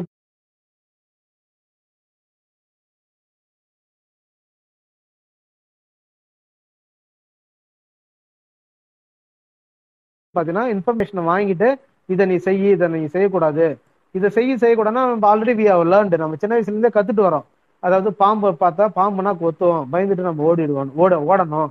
வழியில வண்டி வந்தால் நம்ம மோதிச்சுன்னா நம்ம செத்துருவோம். அதனால ஒதுங்கணும். பாவக்கானா கசக்கும். சக்கரைனா இனிக்கும். அது மாதிரி ஈச் எவரி மூமெண்ட்டும் நம்ம லேர்ன் பண்ணி வச்சிருக்கோம். அந்த லேர்ன் பண்ண இன்ஃபர்மேஷன்லாம் நம்மளோட மெமரியில் வந்து ஸ்டோர் ஆகிருக்கும் பிரெயினில் அதாவது லாங் டேர்ம் மெமரியில் ஸ்டோர் ஆகிருக்கும் அப்படி ஸ்டோராக இருக்கும்போது நம்ம இந்த சென்சர் இன்ஃபர்மேஷன் அப்டேட்டடாக நம்ம சில நிகழ்வுகளை வந்து நம்ம ரிசீவ் பண்ணும்போது பிரெயின் வந்து கமெண்ட் பண்ணும் இதை நீ செய்ய இதை செய்யாதன்றது தான் தோழர் இது. உங்களுக்கு உங்களுக்கு கொஞ்சம் குழப்பமாக தான் இருக்கும். இது சம்மந்தமாக நிறைய வீடியோஸ் எல்லாம் இருக்கு. நீங்கள் பார்த்தீங்கன்னா உங்களுக்கு புரியும். நீங்கள் ஹார்ட்டை விட்டுருங்க. ஹார்ட்ன்றது மனசை மீன் பண்ணுது. அது நிறைய பேர் தப்பாக புரிஞ்சுட்டு இருக்காங்க. இங்கே மைண்டுக்கும் பிரெயினுக்கும் தான் கனெக்டிவிட்டி ஹார்ட்டுக்கும் மைண்டுக்கும் பிரெயினுக்கும் ஹார்ட்டுக்கும் பிரெயினுக்கும் கனெக்டிவிட்டி கிடையாது. மைண்ட் அண்ட் பிரெயின் தான். ஓகேங்களா புரியுதா தோழர்? நான் சொல்றது? ஆ புரியுது தோழர். அதான் இதுல வந்து நம்ம மைண்ட இது பண்றதா இல்ல பிரெயின் இத இது பண்றதான்ற அதாவது தோழர் மைண்டும் பிரெயினும் சேர்ந்தாதான் தோழர். ரெண்டுமே ரெண்டுமே ரெண்டு அதாவது நல்லா தெரிஞ்சுங்க தோழர். அஹ் அதாவது மைண்டு வந்து சிக்னல் தகவல்களை கொடுக்குது. பிரெயின் அந்த தகவலை வாங்கிட்டு கமெண்ட் பண்ணுது. இதை நீ செய்ய இதை செய்யக்கூடாதுன்னு. அது சொல்லும் போது நம்மளுடைய நம்மளுடைய எக்ஸ்டர்னல் மோட்டார் சென்சரி ஆர்கன்ஸ் இருக்கு இல்லைங்களா? அதாவது நம்மளுடைய கை காலு இதெல்லாம் பிரெயினோட கமெண்ட்டுக்கு தகுந்த மாதிரி ஒர்க் அவுட் பண்றோம். இது மூணு ப்ராசஸ் தான். முதல்ல மைண்டு வந்து சிக்னலை கொடுக்குது. ஓகேங்களா அதாவது திங்கிங் தாட்ஸ் எண்ணங்களை உருவாக்குது. அந்த எண்ணங்களை பிரெயின் வாங்கி கொண்டு கமெண்ட் பண்ணுது இதை செய் செய்யக்கூடாதுன்னு. அந்த வேலையை செயல்படுத்துறதுல நம்முடைய வெளி உறுப்புகள் சொல்றோம் இல்லையா? எக்ஸ்டர்னல் ஆர்கன்ஸ் நம்மளுடைய கை அதை செயல்படுத்துறோம். இது மூணு தான் தோழர் மனிதனோட இயக்கமே பொதுவா. ஓகே தோழர். நன்றி. எனக்கு ஒரு கேள்வி தோழர். சம்சீர் தோழர் நீங்க கேளுங்க Okay. Uh, my mother is 16 years old. She is feeling lonely as she is unable to meet anyone, uh, go out. Recently, my father had heart attack. He is doing well. However, uh, since the episode, my mother feels anxious every evening. Any suggestion, please? Anxious இதே கேள்வி எனக்கும் வந்துச்சு டிஎம்ல சம்சீர் தோழர் ரொம்ப நன்றி கேட்டதுக்கு அது கொஞ்சம் தமிழ் படுத்தி கொஞ்சம் எளிமையா சொல்லிருங்களேன். தொடர் கேள்வி எல்லாத்துக்கும் புரியுற மாதிரி. அறுபது வயசு அறுபது வயசா அவங்க அம்மா தோழர் கேட்டிருக்காரு. அறுபது வயசா அவங்க அம்மாவுக்கு. அவங்க வந்து ரெகுலரா இது பண்ண முடியாதனால ஆங்ஷியஸா ஃபீல் பண்றாங்களாம். அவங்க அப்பாவுக்கு ரீசெண்டா ஹார்ட் அட்டாக் ஆச்சு. அதுனவும் ஆங்ஸைட்டியை இன்க்ரீஸ் பண்ணியிருக்கு அப்படின்னு அப்படின்னு கேட்டிருக்காரு தோழர். நிச்சயமா தோழர். மேபி ஆன்சைட்டி வந்து இன்க்ரீஸ் ஆகிறது வாய்ப்புகள் உண்டு. அதாவது வயது ஆக ஆக வந்து அவங்களுடைய ஒரு குழந்தைகள் மாதிரி தான் அவங்க. அதாவது குழந்தையா இருந்து இடைநிலை அடலோசம் ஸ்டேஜ் அப்புறம் ஃபேமிலியில கமிட் பண்ணிட்டு வயசு ஆக ஆக அவங்க திரும்ப குழந்தை நிலைக்கு திரும்புறாங்க அப்படின்னு சொல்ல முடியும். ரெண்டாவது அவங்களுக்குள்ள நிறைய கவலைகள் மேபி இருந்திருக்கலாம். அப்போ அவங்களுக்குள்ள இந்த ஆன்சைட்டின்றது ரொம்ப அதிகமாக தான் ஆகும் பொ பொதுவாகவே அப்போ இந்த இடத்துல வந்து பிள்ளைங்களுடைய ரோல் என்னன்னா மதருக்கு வந்து பார்த்தீங்கன்னா ஆறுதலாக அது பொதுவாகவே எல்லாருக்கும் தெரிஞ்சது தான் பெற்றோர்களுக்கு அம்மாவுக்கு ஆறுதலா இருக்கிறது அவங்களுக்கு தேவையானதுகளை செய்யறது அவங்க எந்த ஒரு இடத்துலையுமே வந்து மனசு விட்டு போகாத அளவுக்கு நம்ம அவங்களுக்கு ரெஸ்பெக்ட் ரியாக்ட் பண்றது இந்த மாதிரியான விஷயங்கள் தான் அதாவது முதல்ல அவங்களுக்கு ஒரு தெம்பை கொடுக்கணும். நான் இருக்கேன் நீ ஒன்றுத்துக்கும் ஒரி பண்ணாத. ஒரு தன்னம்பிக்கை தைரியத்தை கொடுக்கணும். எப்போ அவங்களுக்கு ஆன்சியஸ் அதிகமாகனா அவங்களுக்கு யார் மேலேயாவது நம்பிக்கை போகும்போது யாருமே நமக்கு இல்லைன்ற தோணும் போது அவங்களுக்கு அந்த ஆன்சியஸ் அதிகமாகும். இப்போ எல்லாருக்குமே அது மாதிரி வராது. சில பேருக்கு தான் அந்த மாதிரி வரும். ஏன்னா அவங்களுக்கு யாருமே சப்போர்ட்டா இருந்திருக்க மாட்டாங்க மேபி அப்படி இருக்கும்போது அவங்களுக்கு அந்த ஆன்சியஸ் அதிகமாகும். இதே ஒரு ஜாயின்ட் ஃபேமிலியில பார்த்தீங்கன்னா எல்லாருமே அன்பா இருப்பாங்க அவங்க மேல. அவங்களுக்கு அந்த மாதிரியான ஃபீல் வராது. ஓகேங்களா அப்படின்றத நம்ம தெரிஞ்சுக்கணும். அப்போ அவங்களுக்கு என்ன தேவையோ சைக்கலாஜிக்கலா அவங்களுக்கு என்ன தேவையோ அந்த நீடை நீங்க ஃபுல்ஃபில் பண்ணணும். ஓகே தோழர். மிக்க நன்றி. சொல்லுங்க தோழர். டாக்டர் ஆக்சுவலா பர்சனலா எனக்கு என்ன ப்ராப்ளம் அப்படின்னா எனக்கு எல்லாமே ஏதோ தெரிஞ்ச மாதிரி நான் பண்றேனா அப்படின்னு ஒரு ஃபீல் இருக்கு. கூடுதலா அதை என்னோட சொந்தக்காரங்க என்ன சொல்றாங்கன்னா அதாவது அதாவது பொதுவா சொந்தக்காரங்க யாருமே நீ புரிஞ்சிக்க மாட்டேன்றாங்க அப்படின்ற ஒரு ஃபீல் எனக்கு இருந்துகிட்டே இருக்குது. ஏன்னா நான் எதையுமே பாத்தீங்கன்னா ஒரு சமூக கண்ணோட்டத்துல அணுகும் போது அந்த சொந்தம் பந்தம் கலாச்சாரம் பண்பாடு இந்த விஷயங்களை என்னால ஒட்டி போக முடியல.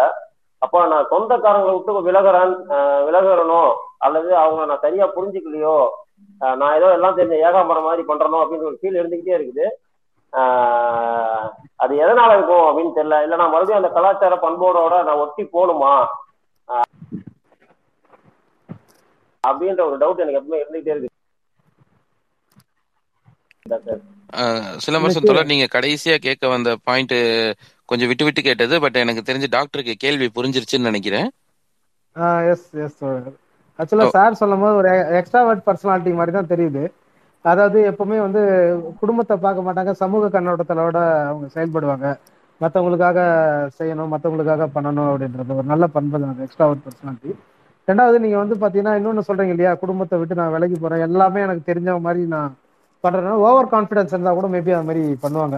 நான் ஏன் மற்றவங்களை கன்சல்ட் பண்ணோம்? எனக்கு தெரியாதா? எனக்கு எல்லாமே தெரியும். ஏன்னா எனக்கு அந்த அளவுக்கு ஸ்கில் இருக்கு நாலேஜ் இருக்கு.